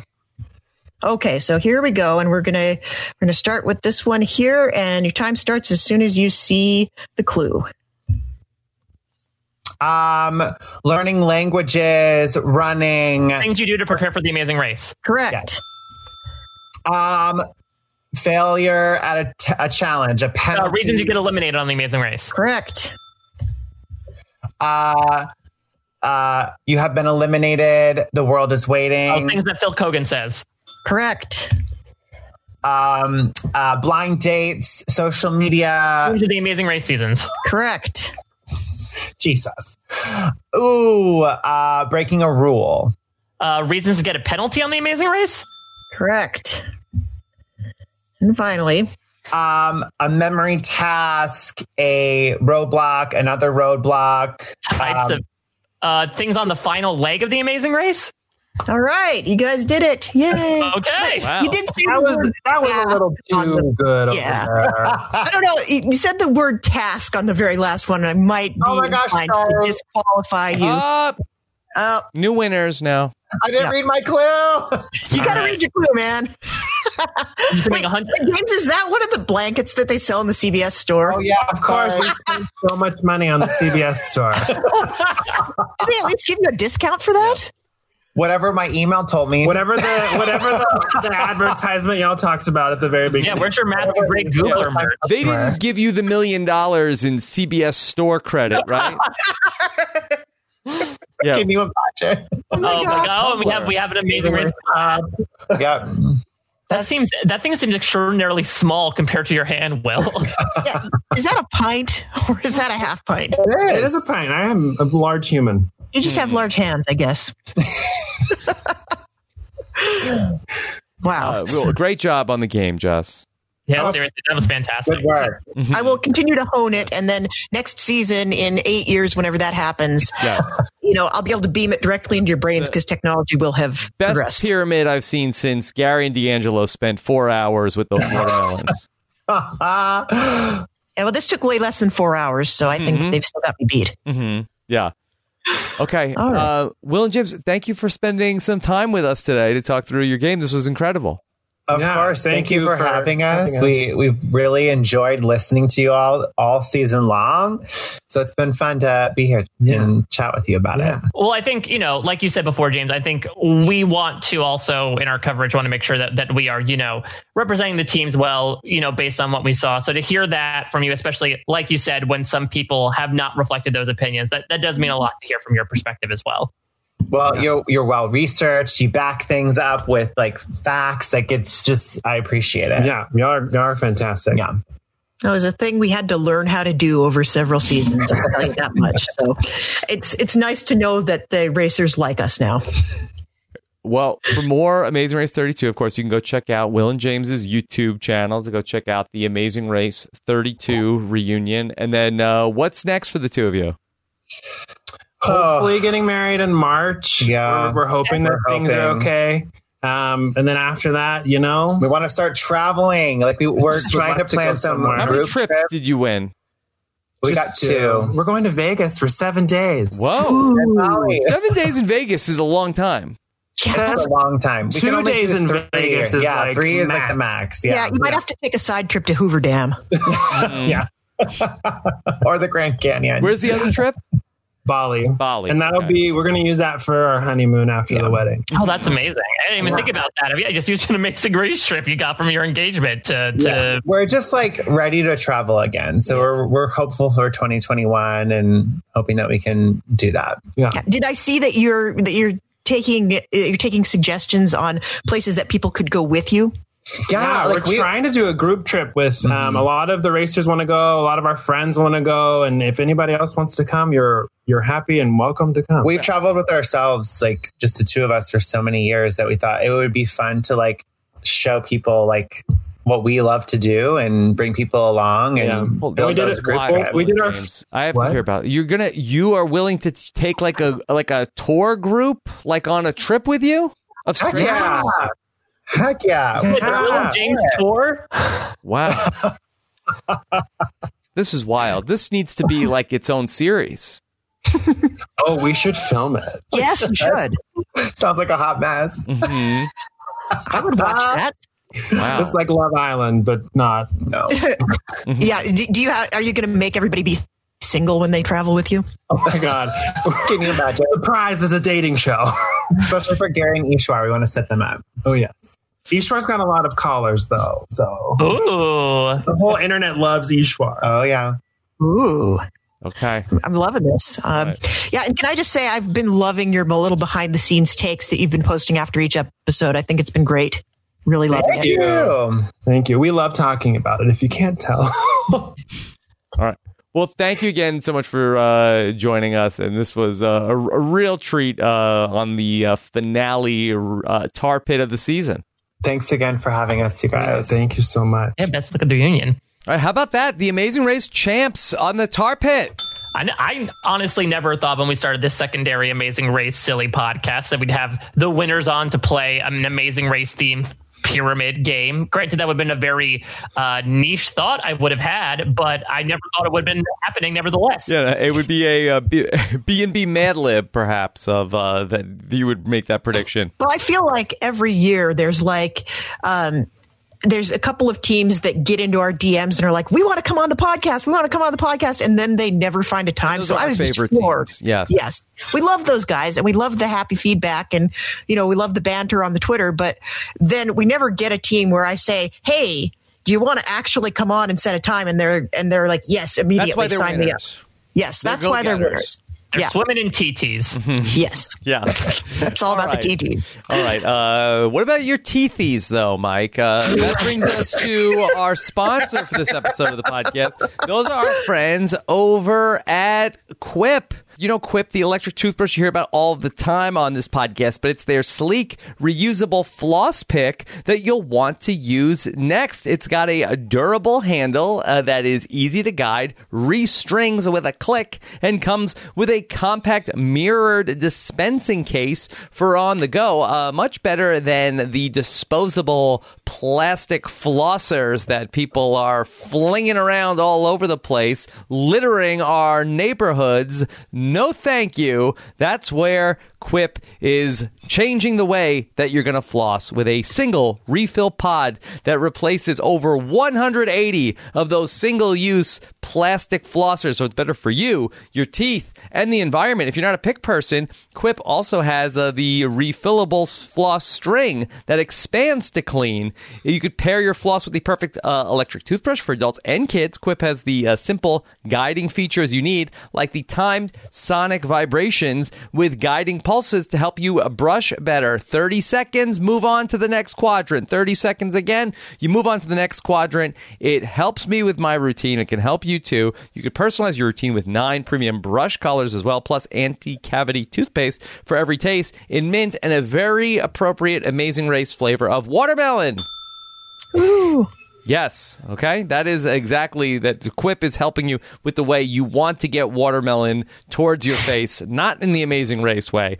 And now you can get amazing rewards for brushing every day. The Quip Smart Electric Toothbrush connects to your free Quip app uh, with Bluetooth uh, for your teeth. Uh, combining finally Bluetooth and your tooth as you track and coach better oral health habits. Two minutes twice a day. Quip also delivers brush head, floss, and toothpaste refills every three months for $5. Shipping is free, so you can save money and skip the store. Bring delight to your everyday brushing and join the over 5 million mouths brushing with Quip starting at $25 this holiday season. Check out Quip's exclusive deals. If you go to getquip.com slash Rob right now, you get your first refill for free. That's your first refill free at getquip.com slash Rob. That's G-E-T-Q-U-I-P dot com slash Rob. Quip, better oral health made simple. Okay. All right. We're just getting warmed up here in the tar pit. We've talked to our champions, but we still have feedback, some secret scenes, social media. All right. What, what did the listeners want to know about this finale? All right. Well, we had a lot of questions um, surrounding, especially the fact that this was not a well received season in Casual's Corner. And so I want to start off with a question that we got from Mike D, who says, I've already seen a ton of worst season ever comments on social media, and with no future season on the horizon, it looks like this bitter taste is going to stay with people for a long time.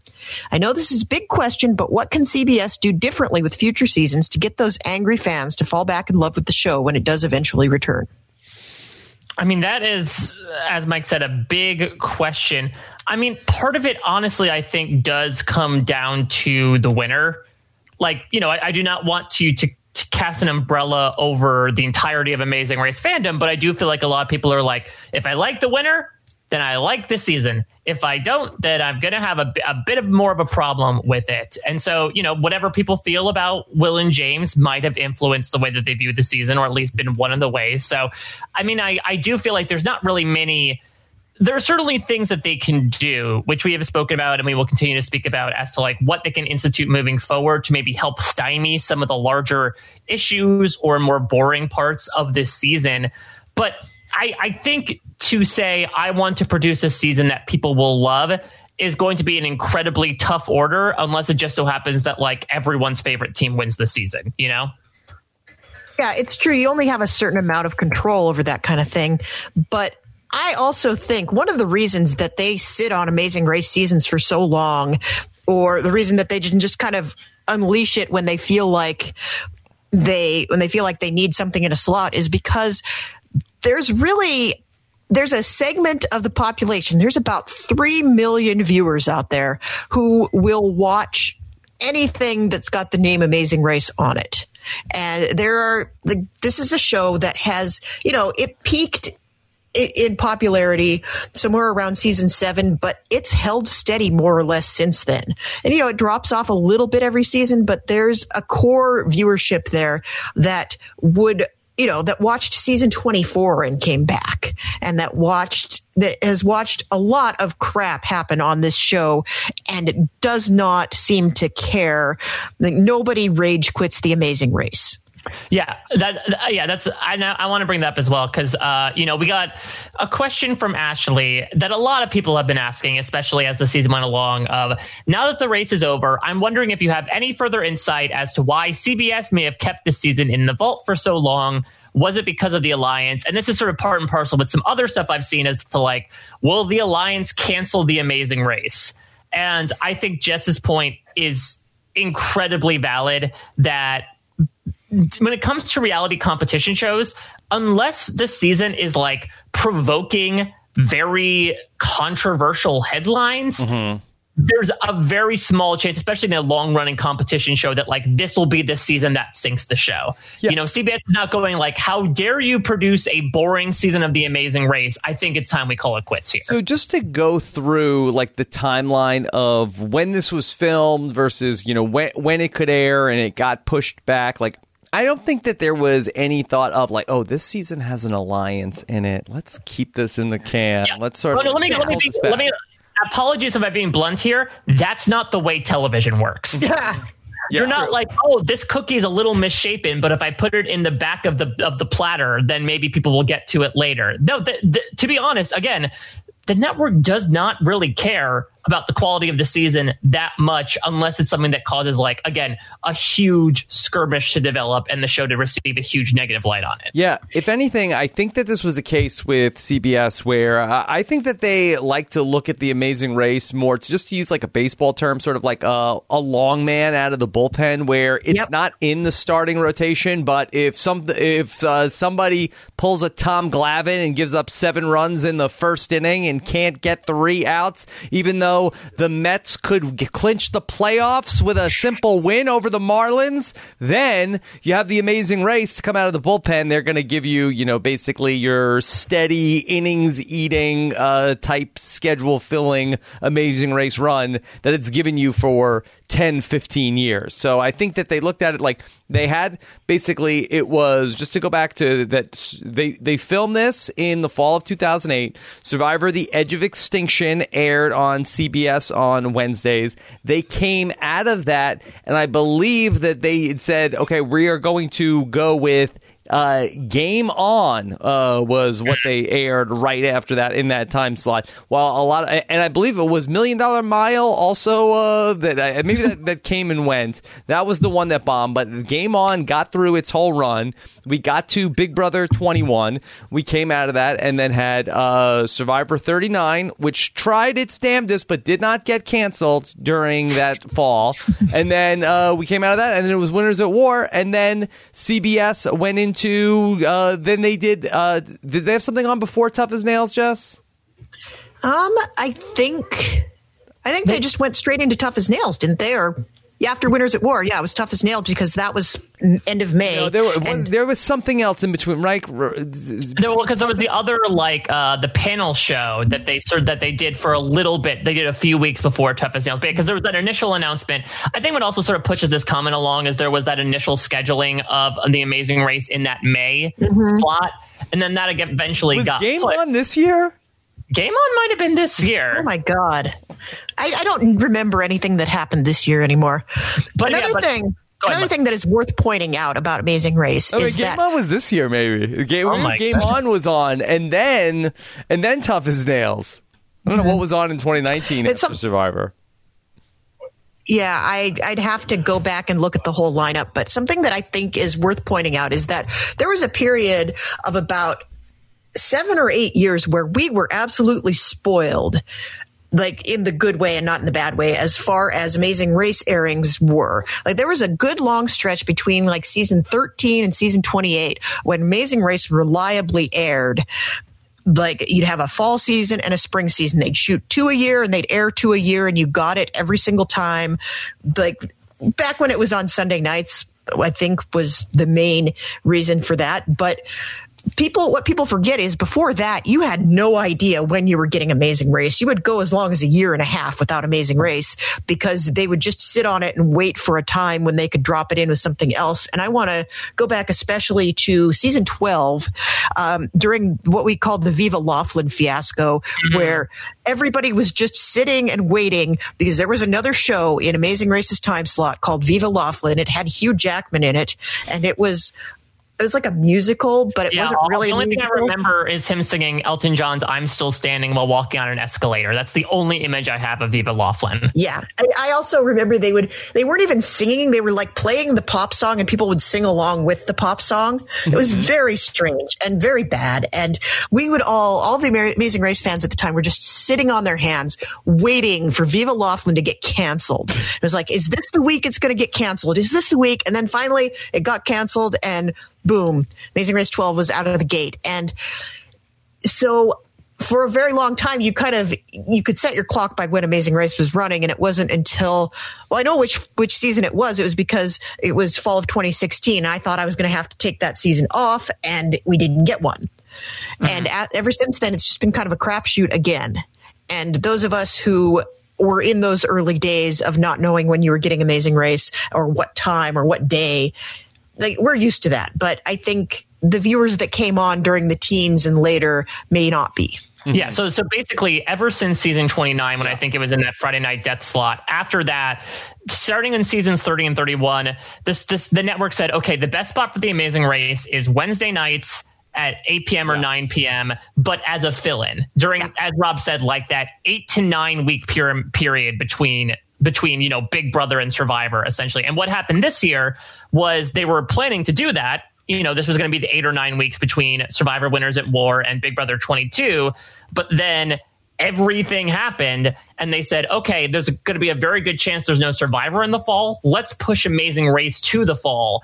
So it was more so like a, uh, a belief that to your point jess people would come out for the amazing race because they had no other reality slots for the fall. Let's put something in there then hence you know the reason that it got pushed not necessarily oh this season might not be so savory because of an alliance Yeah.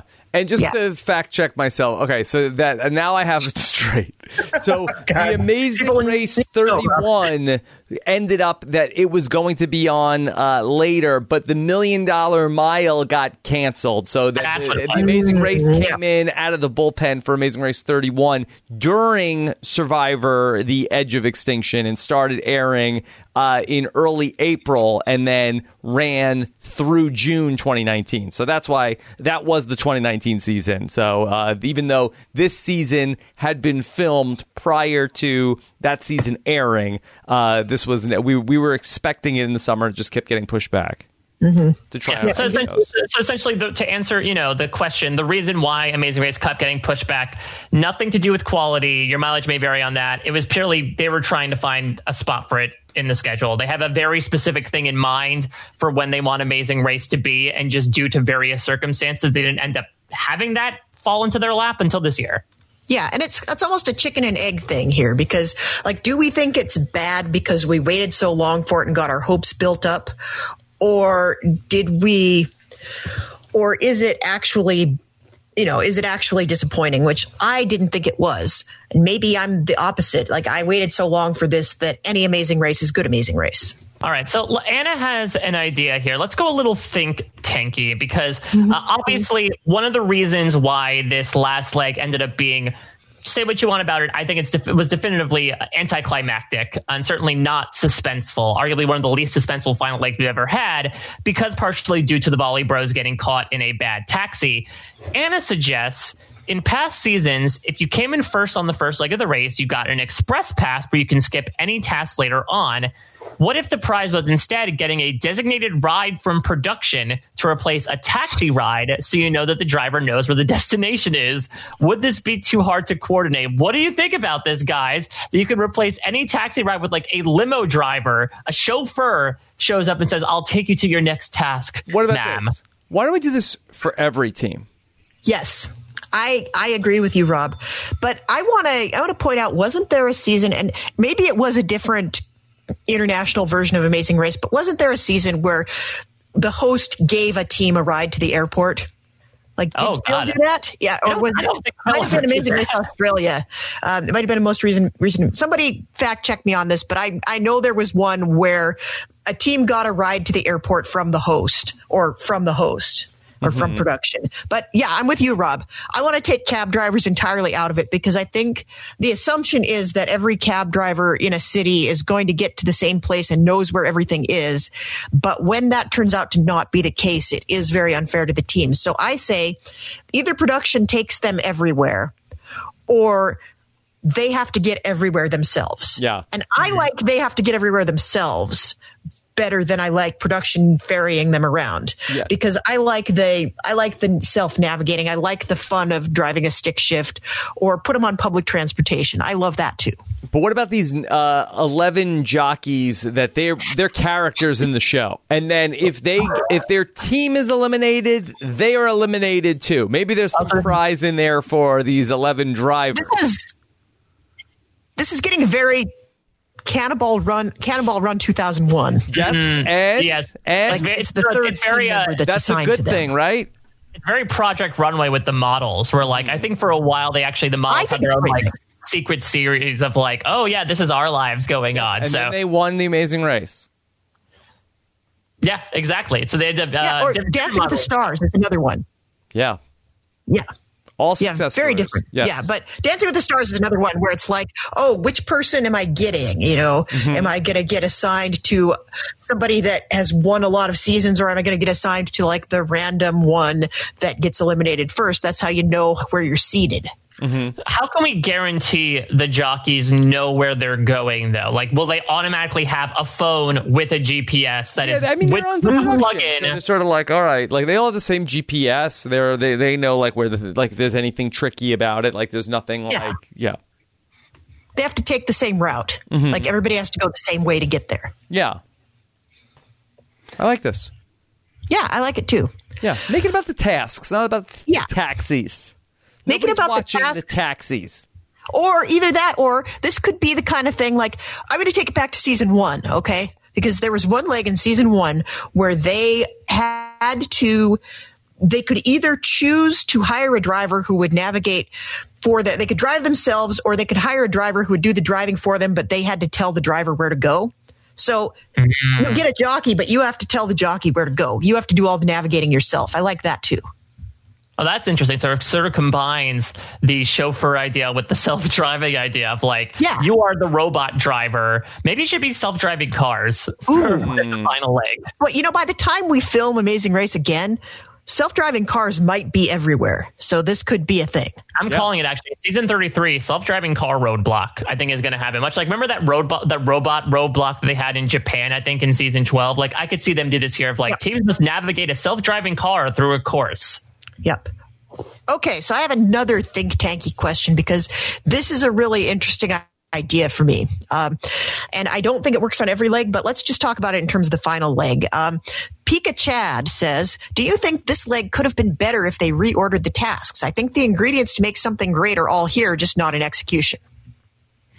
Yeah. So, I mean, I think the issue was, and we talked about this on Wednesday as to whether or not, you know, uh, the, the result was just born out from like everyone being really good at the tasks, or if it really was just the tasks were not very good at creating a sense where people can catch up. Like the, I I just feel like that globe was such a nothing burger compared to the music task. Like there wasn't even any trivia to do with it. It was just, hey, put. Do you know the con- Do you know the map? Hey, It was put a this on- memory task in some ways, Mike. I suppose so. Uh, you're, t- you know, the stuff that you stared at on a blackboard for for 12 years of your life. I will say, you know, if there was one to get out of the way, I think the the bridge swinging should have been like the first one out of the gate. I think, you know, if even if we just like mm-hmm. switched the roadblocks, I think that certainly would have helped and at least kept all three teams in the hunt for a little bit longer. If they went from the beads to the bridge, that could have been at least bead. one way to improve it. Yeah, there's something, it's a really interesting conundrum because often the tasks that make good television are not the tasks that make the race competitive. And conversely, some of the things that would make the race competitive are not very fun to watch. So, yeah, I don't want to watch people doing a puzzle for two hours, but at the same time, jumping off a bridge is going to take everybody the exact same amount of time, plus or minus a few minutes of, I don't know if I can do this. So that's my thought anyway. Um, And I have a related question, um, similar question. Kelly wants to know Would it make it more interesting if each of the teams completed each task in different orders and then none of them would know where they stand in the race? So this is so this is interesting. This is something that the challenge does sometimes where like teams will complete certain tasks and get a time and sometimes like they'll alternate partners or something if it's an individual competition. And then at the very end, TJ Lavin and be like, "Okay, with a total of this time, you are the winner." So it wouldn't be necessarily which team crosses the finish line first and more so like we've totaled the, the amount of time from all the tasks that you did uh, or it could just be like a each team has a different route and you do the tasks in a different order between all three teams. I like the idea of everybody having a different route. It's sort of the like, um, the scavenger hunt approach. Like you have your little, your little kid, your national park explorer passport. And you have to get every station stamped. So is this the final leg, or I don't think like in terms of like when we have eleven teams, like uh, I I don't think you can format the You television show where. But I, this is interesting where it's like uh, almost like even if you go back to last week's uh, challenge where you had the city sprint, and it's like okay, in this city you'll have four tasks that you have to do, and this one is the this one is the hardest. These three are the quickest. You can uh, tackle them in any order you choose. I think that Yeah. would actually be very interesting. Yeah, I, I really like that. that improves the city sprint. Like that takes a lot of the crap out of the city sprint. It's like um, you also like they're different distances from each other, and they'll take you different amounts of time, and you won't know where anybody else is. Um, you might run into somebody on a task you don't know if that's their first one or their third one. Yeah.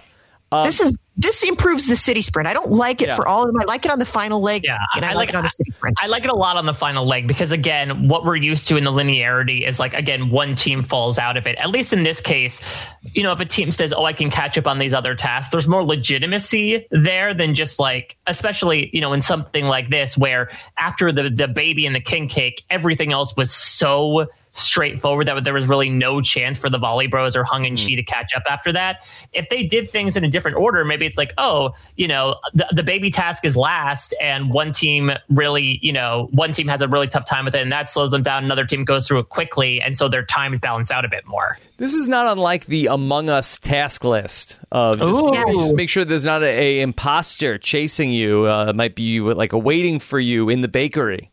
So then does that mean that the chauffeur would be like venting? Like it would get you easily from one place to the other? well, on on the note of feedback, I do want to bring up something not from the listeners, but actually from an interview that Andy Dehnart did this Oh. past week. With uh, he talked with executive producers Bertram Van Munster and Elise Doganieri. Well, that was a get for reality. yeah, like we can't get them. Yeah, well, I don't know. We didn't ask, so maybe, maybe, maybe, maybe we'll have them play the pyramid soon. Uh, but so Andy asked some questions, particularly about the notion of sharing information and alliances. Elise Doganieri flat out said, "I think we're going to put a rule in to limit information sharing for season 33." So I think they they said that they pay attention to social media. They hear the fans loud and clear, and it seems like they themselves were not particularly happy because I could understand that. You know, as Will and James were sort of talking about in our earlier segment, it does make what's supposed to be a really exciting challenge where people can mess up come across as really rote and boring. So it seems like they have that goal in mind as well. I am intrigued because they were three weeks into filming The Amazing Race 33 did they do that for that season or is this only a direct response to seeing how people mm-hmm. responded to season 32 Well, I, to that point, I think I've solved this as well. Like, I, I like how we go away from the show and then I have like shower thoughts about it for two days. And I, I've solved this. oh, to laundry thoughts Here's how, here's how we make, this is a tiny rule change and it doesn't affect how you film anything or how it ends up getting portrayed. And it shouldn't even like, you might not even ever have to mention it on the air. The new rule is you cannot share information with another team once you have confirmed that your information is correct.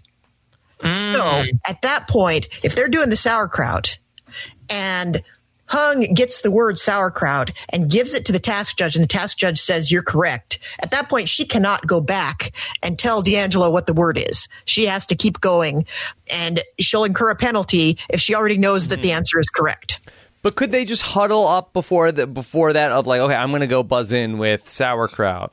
They could, but there that makes at least makes it a little bit more interesting to watch because there's the possibility that they're not correct. Mm-hmm.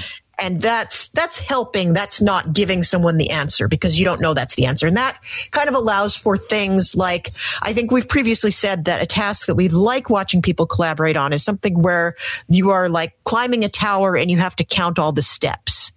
And if you you don't know that you have the correct answer until you've presented it to the task judge but it would make it much easier if you had someone climbing the steps with you and then you say i got this many. How many did you get? And that kind of gives you a fail safe but it also doesn't it means that everybody has to do the work And Elise, you know, said as much in that interview as well. To your point, she said, like, we don't want to completely eliminate alliances and teams working together because that's those are entertaining parts of the race. I think we're all in agreement that we just don't want to see it in excess. And so to your to your credit, Jess, I think what you brought up is really interesting and who knows what they'll end up instituting. But I think it's not going to be a complete elimination of information sharing, nor should it, but it's going to be a mitigation, which I think everyone is happy about. yeah agreed okay do we want to do any more questions or do you want to jump right to the secret scenes Go to the secret scenes. all right, All right. Well, let's let's start with uh, let's start with the guys we ended up talking to earlier today. We have a few secret scenes at the finish line here, and we're going to start with Will and James. You know what? I, I figured I would play this like a like a nice beignet. So. Uh, Rob, if you want to start this video at about 136, this is the actual uncut proposal that we see at the finish line between Will and James. And Phil gets to join in a bit here as well.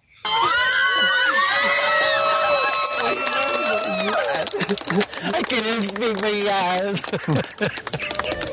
I didn't hear the official yes. Is that I Yes. presume, is that a yes? Yes, a million times yes. A million. One dollar for every time. yes. So what a wonderful day! Not only do you win the amazing race with your best friend, your life partner, in a proposal right here on the mat. What do you think about that? Has anybody else got tears in their eyes right now? Oh man! Uh, what is? All right, so we can pause that there. Of course, the lovely Phil Keoghan talking about the city of love in Paris, bringing it on home with the love, even though he did not exactly hear the actual affirmation of the proposal at the time. Did he think it was a no? I think maybe he just wanted to double check just to make sure. Mm-hmm. I, I like that Phil feels like the he, call on the field. yeah, once he got the information that this was going to happen on the race, he felt like he needed to be a part of it. Almost like he's the third person in the proposal. Jess, I would be nervous if this was me and I was going to do this proposal. I think I would be nervous to sort of like uh like tip off the production because I kind of feel like that. Um, I don't know that that I trust that Phil's not going to give it away before I'm ready. Yeah, he almost did. Yeah. Like, like you, you know, we we know Phil Anything little else bit. you want to do today, Yeah. Rob? No, no, not actually, Phil. Yeah, Phil. Are Phil you is sure Chris- about that? You seem like Phil's you the- got something, something in your pocket. Uh, nope, I do not. And here's another thing that might happen. Like, if you are a couple and you've been together for a while, but you have not traveled together, you put yourselves in the pressure cooker of the race, and one party is like, I'm definitely going to propose, like, I know this is it. And then maybe along the lines, you become that team and you are arguing the whole time. At what point do you have to tell production, yeah, uh, you know, 86, that proposal thing, I don't think I'm ready to do it. That's very interesting. I didn't think. Oh, about that, yeah. Like, oh, I don't. I mean, there certainly have been couples that have like broken up on the mat throughout the Amazing Race history. Had any of those had marriages in the future? What if it's a marriage into a divorce? Yeah. You know, could it be like, You know uh, what? can you get like my divorce lawyer on the phone while we're at the pit stop here? I kind of feel like that that happened during uh, Survivor Redemption Island, where I think that uh, when David Murphy uh, went full Murphy and proposed to Carolina. Oh, like, yeah. Uh, Jeff Probst was like, uh, "So, David, did you have anything else?" And he's like, uh, "No, I don't think so." It's like, "Well, I think there was something else that you were supposed like." Uh, it was almost like that. I wonder if he had to, that. By the way, that was a marriage that did not get to the altar. I don't believe. Uh, I wonder if he was like, "Yeah, I'm actually uh, calling the audible here," uh, but it was too late. Like the order had already been phoned in. Ixnay on the Ingray, please, uh, Probst. But yeah, I love this idea of Phil being the Chris, the Kristen Wiig surprise lady SNL character. It's like, oh my god, it's gonna be a surprise. like that's him in the production meeting. I, I've never heard of a role more perfect for Phil. like raising eyebrows every time they show up at the mat. Anything Well- else today, gentlemen? Let- I, and I wonder to that point because obviously he knew. Uh, Will and James said they would do it either at the finish line or when they got eliminated. Like, do you think every time you know Phil's just checking, like, all right, do you want to do it now? Just, just, just so I'm aware, just to make sure. Like, is he does he have a secret signal that he sends to Will every single time? like, how's your backpack, Will? Are you having a good backpack? That's the Like, code I- word. Yeah, My backpack's not great today, Phil. yeah. All right. Well, let's let's cut to later in this video because at around 356, uh, Will and James revealed that their their placement on the season is not just you know uh, not just romantic; it is cosmic. Whoa. A pretty a pretty Is it freaky- quantum entanglement? I mean, a pretty freaky coincidence happens to Will and James before this season, and they talk about it here uh, in their interview with Phil post engagement. Can do anything you put your mind to. I mean, we've proved that to ourselves this entire race. Oh my God! Every morning, James looks at himself in the mirror. You're gonna win. Is that really true? Yes, we have a fortune cookie. Oh, we, Oh, yeah. Like six months ago, James got a fortune cookie, and it said, "You're going to embark on a, on a great adventure." And the in lucky the middle number was 32. was 32. No way. Yeah. And we've had that on our mirror for six months. Yep. And Are you serious? That's real? Yep. I meant to bring it and I forgot. Yeah. So six You months before light, Grand though. James. Yeah, no, listen, no fortune cookies. Hung and Chee would be like, get get rid of that thing. uh, but yeah, so six months before the race, Will and James received a fortune that said you will go on a great adventure, and you know on the back they have sort of like the five lucky numbers. The middle number was thirty two. Okay. So I'm surprised production didn't ask them to pony that up. Yeah, just Yes. a static shot of the fortune. Can you send us your fortune cookies? Yeah. So that's pretty good. Okay. Yeah. So who would have thought that even like the you know the Chinese restaurants had it in for Will and James? They were supporting them all the way. Yeah. All right, Mike. Uh, any other secret scenes? One last one, because again, obviously, Will and James are about to embark on a new portion of their life. Uh, so Hung and Chee show up to the mat. They were not around for the proposal. So there's actually a really interesting clip where Phil's like, hey, uh, guys, again, much like his Phil way, like, hey, do you want to tell them something that happened here on the mat? something fun that may have happened that's led to everyone crying. Is And- Phil just sort of like the nosy Thanksgiving aunt? He really is the Yenta, right? He's being like, oh, how are you? You should have been here earlier. There was a big news that happened. You missed Yeah, but it. you had to run around looking for a baby, didn't you? but Hung and Chee uh, stand outside there, and they are so proud of Will and James. Just speaks to their relationship. Phil asks Hung for advice with children, and Hung has some very interesting advice when it comes to parenting. Can't wait to hear this. Okay. So, yeah, if you want to start this in about 52 seconds. Whole race. They would like to be parents like you. And what, what advice do you give them as they embark on building their own family? Have lots of kids. Kids are so cool. lots and lots of them. Lots and lots of them. Yeah. I think you have a number in mind, don't you? Too, but 32. yeah, That's exactly. our That's my middle number. 32. I was like, okay, maybe you took my message a little too literally. So what were the other numbers on that fortune? Maybe they want to go back and see what, what those numbers might mean to them. Hmm. I think it was 4, 8, 15, 16, 23, 32. All right, here, here's Will's answer. In mind, don't you? too, but I mean, he would love more if, you know. Yes. At least three. We've got three. Three's a good number. Three's a good number. You had to search for a little. All right, so yeah, so so Hung is saying, listen, the more the merrier. Fill your household with children, and you'll be certain to succeed. Yeah, you would think that she would have been like, uh, you know, honestly, if I never see another baby after today, I think I'll be fine. Yeah, just get, don't get them near any cakes, and you'll be all right. Yeah, butt up. Well, that, that was what uh, Hung said in our interview the other day. She said the baby was uh, right there on the counter, butt up, looking at Chee. Yeah, It wasn't exactly. really looking though because its butt was up. Yeah, the third eye. brown eye maybe uh yeah so so we'll see you know if you go to the hung amount of children or beyond or less but we wish will and james the best of luck everyone was very you know hunky-dory on the finish line as we heard Hunky-dory. Yeah, hunchy dory exactly which involves that's when you uh, sit down and you hit, it, eat five pounds of king cake uh, to drown your sorrows out of losing the race Okay. Uh, Jess, we have any social media from this big finale week? You know, the social media was just kind of saturated with uh, Will and James retweeting congratulatory messages, but we had a couple of pretty good ones. Um, and I want to start off with this one from DeAngelo Williams, who, in classic DeAngelo fashion, says, I've watched the season finale of Amazing Race CBS twice, and the challenges were subpar and very unentertaining at best. But I couldn't tell if I felt this way because I got eliminated or because it was actually trash. Wow. I kind of feel like is deangelo williams the randy bailey of the amazing He race Oh my God. villain. He wants to be the villain. Yeah, I wonder if I wonder who DeAngelo Williams is going to bring to the reunion show. like I can imagine if DeAngelo Williams got had a buff on the Amazing Race, he would have thrown it in the fire after getting eliminated, right? Oh, sure. I bought cookies for all of you, except except Gary. Gary, you had you didn't fit the weight limit for the roadblock. You don't need any more cookies, bro. Wow. No, he would bring candy corn for everybody. Candy corn for everyone. Yep. Um, and speaking of sweet treats, I have a tweet here um, from Leo. Actually, Leo was kind of the MVP of the um, of the Amazing Race social media this week. Um, He had a few things to say, and I'm I'm not. It's not just because he pandered to us, but. Um, he says Alana would have eaten all the beignets because of my diabetes. And then someone asks, I wonder if there was a backup CBS Amazing Race challenge if you got there. And he said, Well, I didn't ask for an accommodation around eating challenges, knowing that either Alana could do it or if I really had to, I could take insulin, which I had on hand.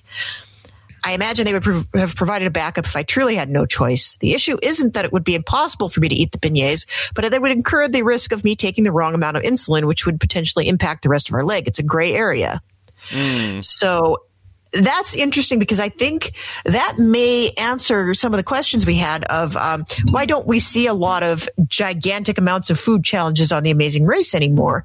And we have had several racers. I think the first ones, um, one of Nat and Kat in season 17 was diabetic and it did come up a few times, but there have been other racers since then for whom this has been something that they've that they've had to contend with, but it doesn't really come up on the show. So I wonder if that's something that the race has taken into account.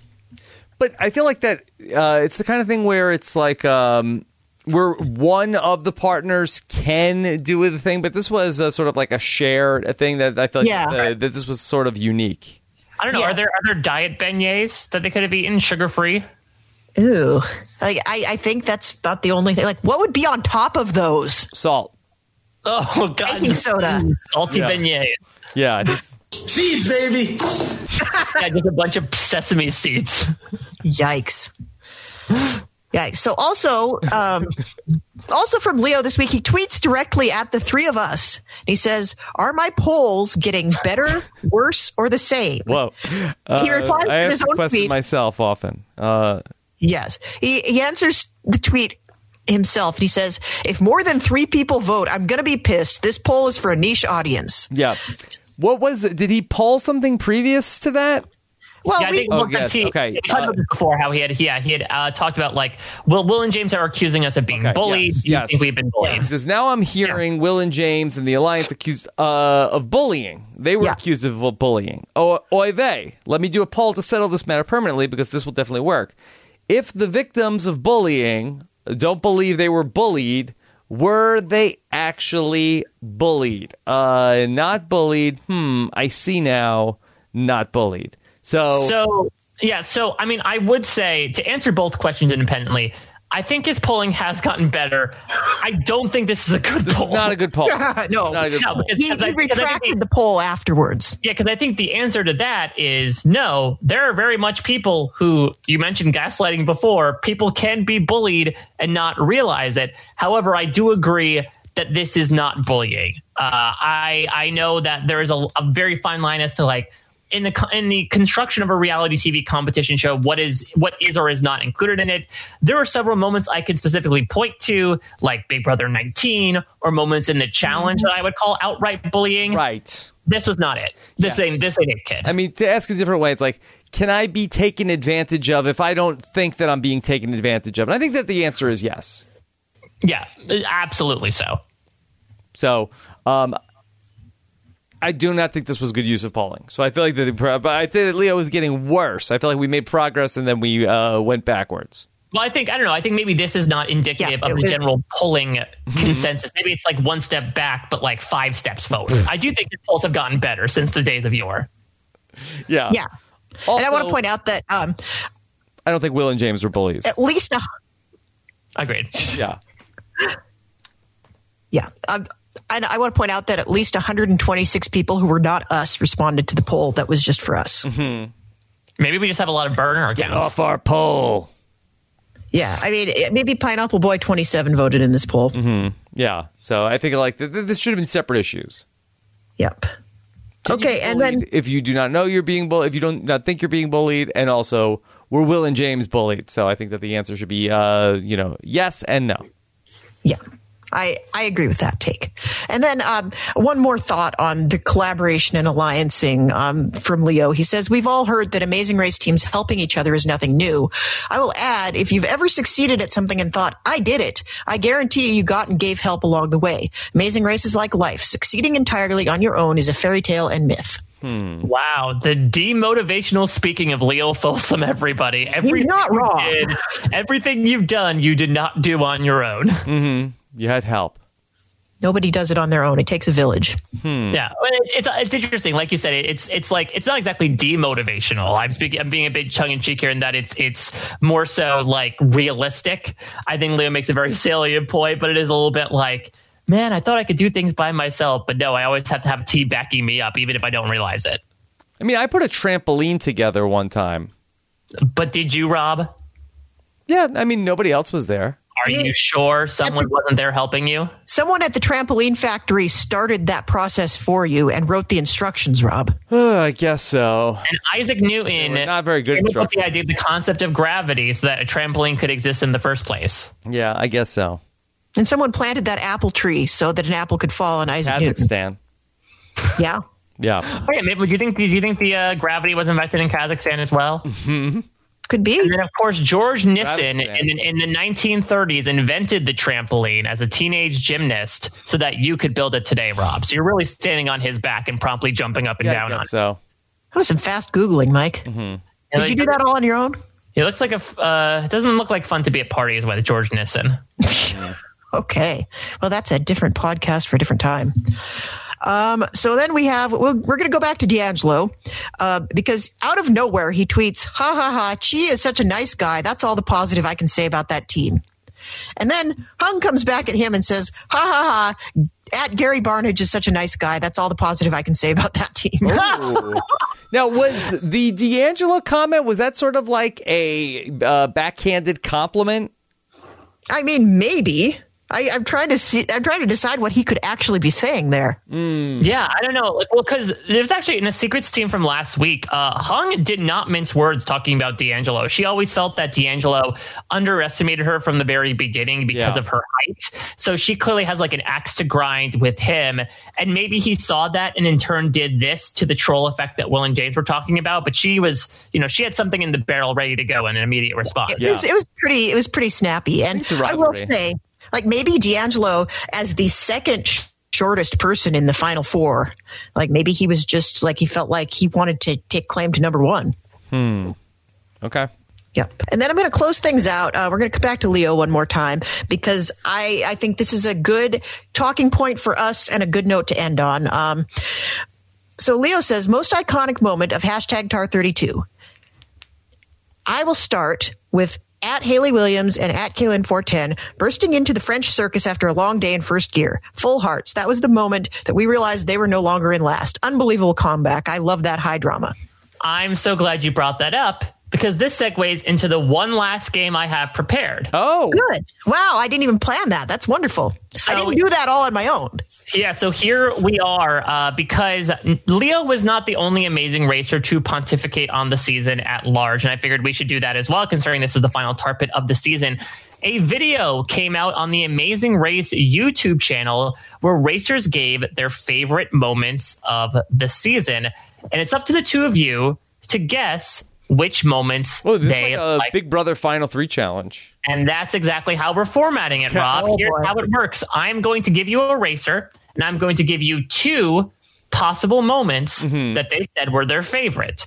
And you're going to answer this independently but together. So we're not going to go back and forth here. You're going to write down your answer, either A or B, and we'll see if you're right. And so after I believe it's it's nine questions, whoever has the most correct becomes the winner of the final game here in the tar pit for this season. Okay, let me go get some paper. Be right back. But yes, this was this was an interesting video. I, I encourage people to check it out. Actually, it's very cute. Everyone's from home, sort of like sending in their own little memories. And to be honest, uh, even just talking with Will and James, Rob, I'm, I'm sure you share the the same, you know, uh, the same idea that like I can't remember what I did two years ago personally. If it was on a reality show, so I the mean- amount of memory with which these contestants have is, is just stunning. Yeah, you could play me clips from Rob's podcast. I I never said that. Yeah, exactly. And I'm. I'm so I'm surprised we didn't get more of that over the course of the season. Like, yeah, I don't remember doing that, especially when they were like in like intense heat in Brazil, for example. Of like, I'm pretty sure I had heat stroke then. Hmm, yeah. Okay. All right, so I'm going to read. I'll give you a person. I'm going to give you two possible choices for favorite moment. Let's see if you get it here. You're on the scales of just us right now. Okay. Here we go. Let's start with the guys we just talked to, actually. Let's start with Will of Will and James. Was Will's favorite moment of the season visiting Paraguay, or visiting Kazakhstan? Okay, I got it. All right, Jess, what'd you say? I said A. Rob? Hey. All right. Well, maybe Will does not remember saying this in his own video because he actually said he liked visiting Kazakhstan more. He said that that was the worst part of the trip. He just I said don't know. that 10 minutes ago. The tape doesn't lie, Rob. We have to get him back on the line and clarify with them. Yeah, now they're busy. They're out there at reun- reunion, so we can't call them. Oh, up. so so convenient that they Yeah. left us when they knew this was coming. Yep. Mm-hmm. Mm-hmm. Right, but let's let's move over to James here. Hopefully, less of a controversial answer because I do not believe he talked about either one of these things previously in our conversation with them. Was James' favorite moment of the Amazing Race staying in the camper camper van hostel in Berlin, or talking with the socialites on the carriage ride in India? Okay, I got this one. All right, Jess, what'd you say? I said A. Rob says A. A is correct. You got the other one of Will and James right. Yes, James loved the camper van hostel in Berlin. He basically loved any time the teams got to interact with each other instead of staring longingly out the window at the Eiffel Tower. I'm pretty sure he tweeted about this too. So All right, let's go. consistent. Let's go to Kaylynn and Haley here. Speaking of Leo's tweet, was their favorite moment of the race finishing in third and using a U-turn in Brazil, or overcoming a speed bump in Kazakhstan? okay, I'm ready. All right, Jess, what'd you say? Today said A again. Jess says A. Rob says A. You are both incorrect. Oh, Um, We their, suck favorite, at this. their favorite moment is when on they the were stupid beard. yeah when they had the beards and they overcame the speed. They speed. said they hated the beard. It was itchy. well, I think two years makes you a different person, Rob, in many ways. Boy, talk about like, uh, don't tell me about the labor pains, just show me the baby. Yeah, the people in the real time are just talking about like, oh, this part stunk. This is the Yeah, reverse everybody's- of that. It's the reverse of that. They, they Everybody's saying it was so hard. Kazakhstan was the hardest part. We were miserable the whole all the time. Things that stunk. Nope. Turns out they were my favorite. It's a labor of love, to quote another show uh, that premiered in 2020, much like Game On. All right, let's move on to Levon of Kelly and Levon. Was Levon's favorite part of the Amazing Race finally getting to talk to everyone in the LA airport, or out racing a goat at the pit stop in Trinidad and Tobago? I know what my favorite was. All right. Jess says B. Rob says A. Rob is correct. Uh, they they did indeed running into Wolfgang Puck and talking with all the teams was Levon's favorite moment of the race. Okay. Okay. Let's move on on to something. Fellow early boots Nathan and Cody. Did they say their favorite moment was beating an Olympic athlete or At the street the street party in Trinidad? Jess says B. Rob says B. Uh, Rob, you're going to get the answer to that question very soon because the correct answer is A. Uh, they said that they got to beat the Olympic athletes at tic tac toe, and that, so that's their favorite moment. The- so their moment was something that wasn't even on the show. When did they play tic tac toe? How would we know this? Nobody mentioned this. We talked to both of them. You lost. You lost Olympic athletes. You came. You beat nobody on the race. This is not fair. The best moment of the race was that uh, you know I, that something I, I had peanuts on the airplane. Well, luckily, James helped you get those peanuts, Rob. okay, let's move on to hopefully less of a saltier subject than the peanuts Yeah. and the question. Let's move on to Chee. Never a, a controversial person. Nicest guy I know, Chee. Was Chee's favorite moment of the amazing race watching the kids play in the orchestra in Paraguay or getting first place on the first leg? I think she would say I liked all of the moments equally. Yeah. Uh, so y- you both said A, watching the kids play in Paraguay. You are incorrect. Uh, the correct really answer is at this. finishing first in the first leg. Okay. Well, listen, this competition is usually a crapshoot anyway, so I think Yeah. you are actually about par for the course. I feel like I could I feel like I could have like a chicken choosing different piles of food here and they'd do better than I am on this. George. Damn. It, Uh, it takes it takes work to be this bad at this. all right, let's move on to Queens Michelle and Victoria. Was their favorite moment on the Amazing Race the dance party they had on the Amazon River at the pit stop in Brazil, or when they passed all the teams to come in second in Paraguay? Jess says B. Rob says A. Rob is correct once again. Uh, yeah, uh, quite a number of people talked about this where I guess everyone just had like a big Kalu Kalay during that riverboat ride in the Amazon. Like people were partying it up and just having a rip roaring good time. Yeah, where you do it. I suppose so. With the piranhas below, like it just Mm-hmm. really I don't know, gets your blood going in many ways. Yeah. All right, let's talk about the aforementioned Leo and Alana. Was their favorite moment in the amazing race A, overcoming a U turn in Brazil, or B, coming in third place in Paraguay? Jess says A. Rob says A. Uh, Leo and Alana uh, shoot low. The correct answer is B. They liked coming in third place in Paraguay. All right. Last question here. The volley bros themselves, Riley and Madison, they finished last in the leg, so they should finish last in here. Was their favorite moment of the race coming in first on the mega leg in India or the aforementioned watermelon challenge in Paraguay? Jess says A. Rob says B. One of you will finish out with the correct answer here, and that person is Rob. Uh, the Volley Bros love the watermelon. It's always it's always the one that doesn't make any sense. That's the game. The one Yeah. that was like, oh yeah, that's definitely it. That's obviously it. No, Uh, you it's cracked the my opposite logic, of that. Rob. Yeah. Yeah, I, I don't know. I, I was, I think at a certain point, I was just sort of trying to get them all wrong because I wanted to see if it was possible. Ah, Yeah. New York Jet strategy, I see. Yeah, uh, no, Mike, that's not what they do. they don't do what's best for them. They're a bunch of morons. I wonder if they'd They be ruined Olympic my life today. well, Rob, Will and James, what was the best moment of the race? Uh, winning the amazing race or uh, getting a, a panini at the airport? well, con- Rob, despite uh, you having a loss today, you have a win here in this game. I have too many wins today. but I think, you know, we all won in that we got to pontificate over this season. So I guess to go back to Jess's question before my brief dalliance into gamifying it all, do we have any highlights from this season of The Amazing Race? Um, I think we got a lot of mileage out of the hung scream. I feel like that was one of Oh, my yeah, sure. highlights. Um, I think the Wolfgang Puck secret scene was another highlight of mine. Mm-hmm. Yeah, I, I we had a, a lot of highlights, you know, specifically on uh, this show, uh, getting together every weekend and uh, really getting to laugh. Uh, you know, I think that almost from every single episode that we did of the Tar Pits this season, there was something that was so stupid uh, that really just uh, killed me. And I, I hope people enjoyed the Tar Pit as much as we did.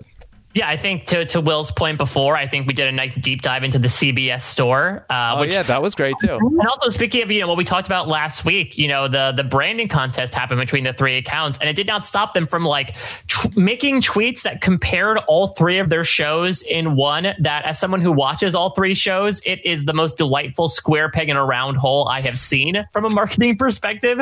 But it made me enjoy it immensely. I think it's more fun when you think that um, perhaps the same person is managing all three social media accounts. That just it. adds adds an extra layer. yeah, let me let me see if I can find one because again, they like uh, they put them all in in one thing. Uh, like for example, here uh, the Big Brother account tweeted on December sixteenth. Uh, Amazing Race CBS and Survivor CBS are known for their action-filled comps, just like hashtag Big Brother. Which one is on your bucket list? A. Test your memory in BB Comics. B. Heat things up in a fire making challenge on hashtag Survivor. C. Scale a wall on hashtag The Amazing Race. What does this mean? What am I comparing here? Have they even one's on your seen these bucket other shows? What's Have on you my seen bucket list to do? Yeah, I mean, None listen, of I, these things. I do think if, you, if you're a fan of these shows, especially with like BB Comics, we hear all the time, right? Like, oh, I just want to make it to BB Comics. You know, maybe, maybe there are things on various contestants' bucket lists.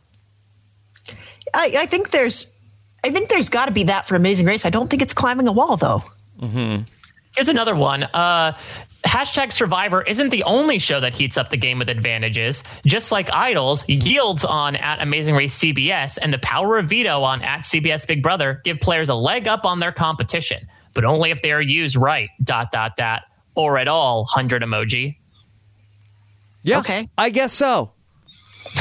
Through that. I mean, I mean, this take. Yeah, I mean, this Dead really, ass. This really is like going into the fruit section and like picking up all different things and being like, all right, this apple is in the same shape as the pear, I guess. All these things are food that are grown in the earth that I will ingest in my body. It's more like all these things I found at the supermarket are things that I can eat, Mm-hmm. except for this package of paper napkins. 100. Uh, and there was even separate from that, uh, Amazing Race had tweeted, you know, teamwork makes the dream work is one of our Amazing Race mottos. Yeah. From Flight Time and Big Easy to Team Fun and Uchenna and Joyce, name a better dynamic duo. Will wait. So Amazing Race really staying on the vein of 2017 Twitter by making that reference. Uh, Survivor quote tweets them and just says, at Amazing Race CBS dot dot dot, we'll just drop this here, laugh crying emoji. And it's a composite photo of um, Robin Amber's two seasons on The Amazing Race. At what point in the Amazing Race are these stills taken? Are they taken at the point where um, they got eliminated in leg three? Well, no, there's there's one of the two of them smiling, and then I'll send this to you both. There's actually one of Boston Rob rubbing his hands together like he's Guy Fieri about to dig into some sumptuous barbecue. Puck? Yeah. No, not Wolfgang Puck. Yeah, Wolfgang Puck did- about ready to upcharge his forty dollars spaghetti. hmm. Yeah. All right. All right. You got served, Amazing Race Twitter. Yeah. I, I mean, it's, it's on now. I do find it interesting that the three teams they chose were like Flight Time and Big Easy, Team Fun, and Uchenna and Joyce. That's just such an odd matter, considering that uh, I do believe actually that Amazing uh, Uchenna and Joyce are no longer together. Yeah, that's a iconic duo, I guess. Yeah, I mean, f- uh, Flight Time and Big Easy are, are not Amazing Race winners. Am I correct on that? They are not. Yeah, uh, and with all respect to. Fun, neither are neither are they. Uh, I feel like uh, these. I mean, it just seems weird that Amazing Race is sort of like going out there with like top, like here's Amazing Race Mount Rushmore, Team Fun, Uchenna and Joyce, and uh, Flight Time and Big Easy. Oh, the Smash Rushmore is really going to have to be adjusted for height, considering that Big Easy is going to be like 60 feet above the rest of them on the stone face. Yeah, well, it's hard to find a mountain that's like just perfectly flat across the top, Mike. They're working with what they got. I suppose so, but- Honestly, like, does this meme work when you name three things and say name a more iconic duo? Because you just named three. Yeah. I guess that, that's true. Is that name a more iconic trio? Name a more hmm. iconic sextet? Whoa. I'll wait.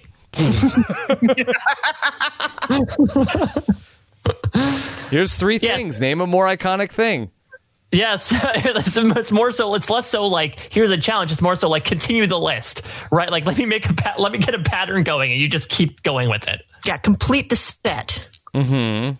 Yeah. So so uh, I mean this this uh, I guess Also, is the way that CBS is sending off their the dream work. Is that an amazing race motto, Jess? No. I don't know. Should we I've go to never the heard CBS that on or it. is it going to be? Is it going to be in there now? It's like a not teamwork on a blanket. If I, if I can't buy it on a blanket, is it a motto? Yeah, I mean, it, it, that's more of a motto, I guess, than beg and borrow and barter and buy. I guess Um, so. But, but yeah, I, I don't, I don't know that I've heard that on Amazing Race since about 2004. And Yeah. And let's see. I'm not seeing 86 any. I made a song about it, but I am seeing uh, in our going back to our whole, our uh, Criminal Minds podcast within an Amazing Race podcast. There's a Criminal Minds socks that say "Baby Girl" on it. oh yeah, that baby feels, girl. Yeah, baby girl. Yeah, that feels curvy.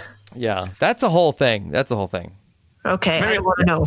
Should we do that in the six weeks between this and Tough as Nails? Is go, do a do a Uh, Criminal Minds deep dive? That's what. That's a catchphrase from uh, Criminal Minds. It has to do with, I believe, it was uh, Shemar Moore's character, uh, and he had, was in a uh, quantum entanglement with one of the women that worked at the Criminal Minds office, and said something uh, that he had something. Uh, b- uh, What's going on, baby girl? I think uh, that was his catchphrase. I don't know. I think only Bryce Isaiah can pull that off. Yeah, I, I kind of. Well, actually, could, should someone get Bryce those socks as a belated Christmas gift? well, I, I haven't shopped for him yet, so maybe, maybe you've done it for me. Yeah. Okay.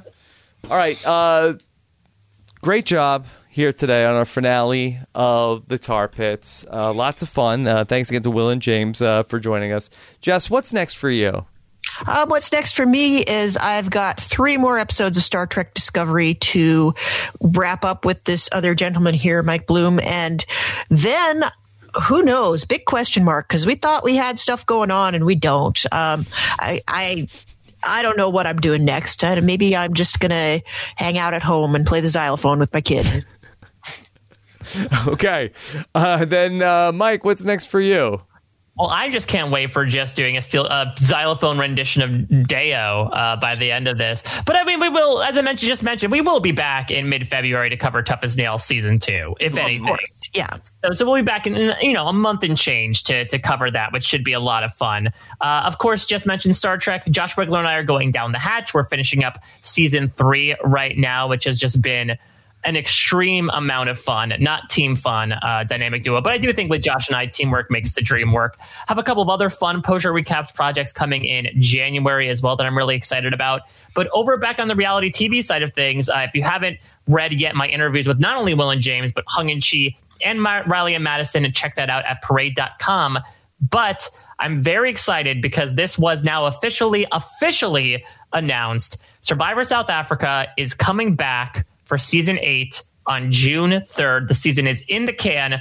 They filmed it inland, they filmed it healthily, they filmed it safely. And Shannon, Gus, and myself are going to have a special announcement slash sort of Survivor South Africa catch up podcast. We're going to bring on our good friend LaRue Bota, who is the showrunner and EP. Oh, wow. of I love that guy. As to how he was able to pull it off, uh, what we might be looking forward to in June, and also sort of setting up what Shannon and I are going to be doing in the meantime, and maybe some other special exclusives we might have about season eight coming up. So, Please also yes. have him give a call to uh, Jeff Probst and give him some tips.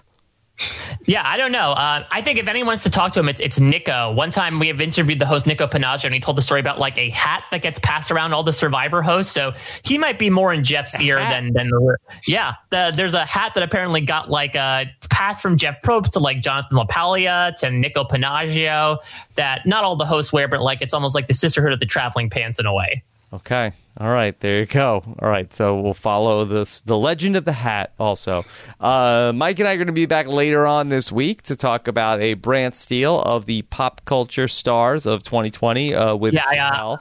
I sent out a tweet uh, before we recorded as to what should be included, and I have gotten, I believe, uh, upwards of 150 responses so far. So Oh. I, have, I have a lot to mill through right now, but I, I think we'll be able to find some fun out of 2020 somehow. Yeah. Uh, we also got together on Friday with uh, Liana Boris to do Outwit Out Play Out list of these uh, most memorable voting confessionals of all time, uh, which was very fun. Or as we like to call it, uh, here's 20 voting confessionals. Name one more iconic. We'll wait.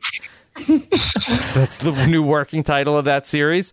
And Yeah, then- we're gonna have to abbreviate it a smidge, but I think it, could- I think it could work. yeah, th- uh, we got back together with Liana over the weekend. Uh, uh, Kiva and myself. We watched the Star Wars Holiday Special, and uh, I loved it so much.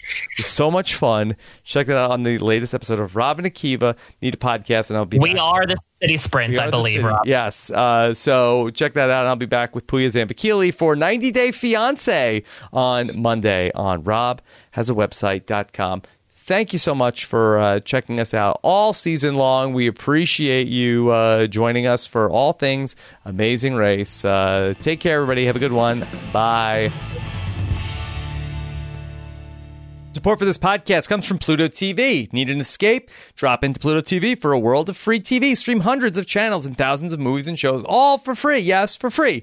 No subscriptions, no fees. Imagine 24 7 channels of Narcos, CSI, Star Trek, Survivor, anything else from hit movies to binge worthy TV shows, latest news, live sports, comedy, and more. What are you waiting for? Download the free Pluto TV app for Android, iPhone, Roku, and Fire TV and start streaming now. Pluto TV. Drop in and watch free.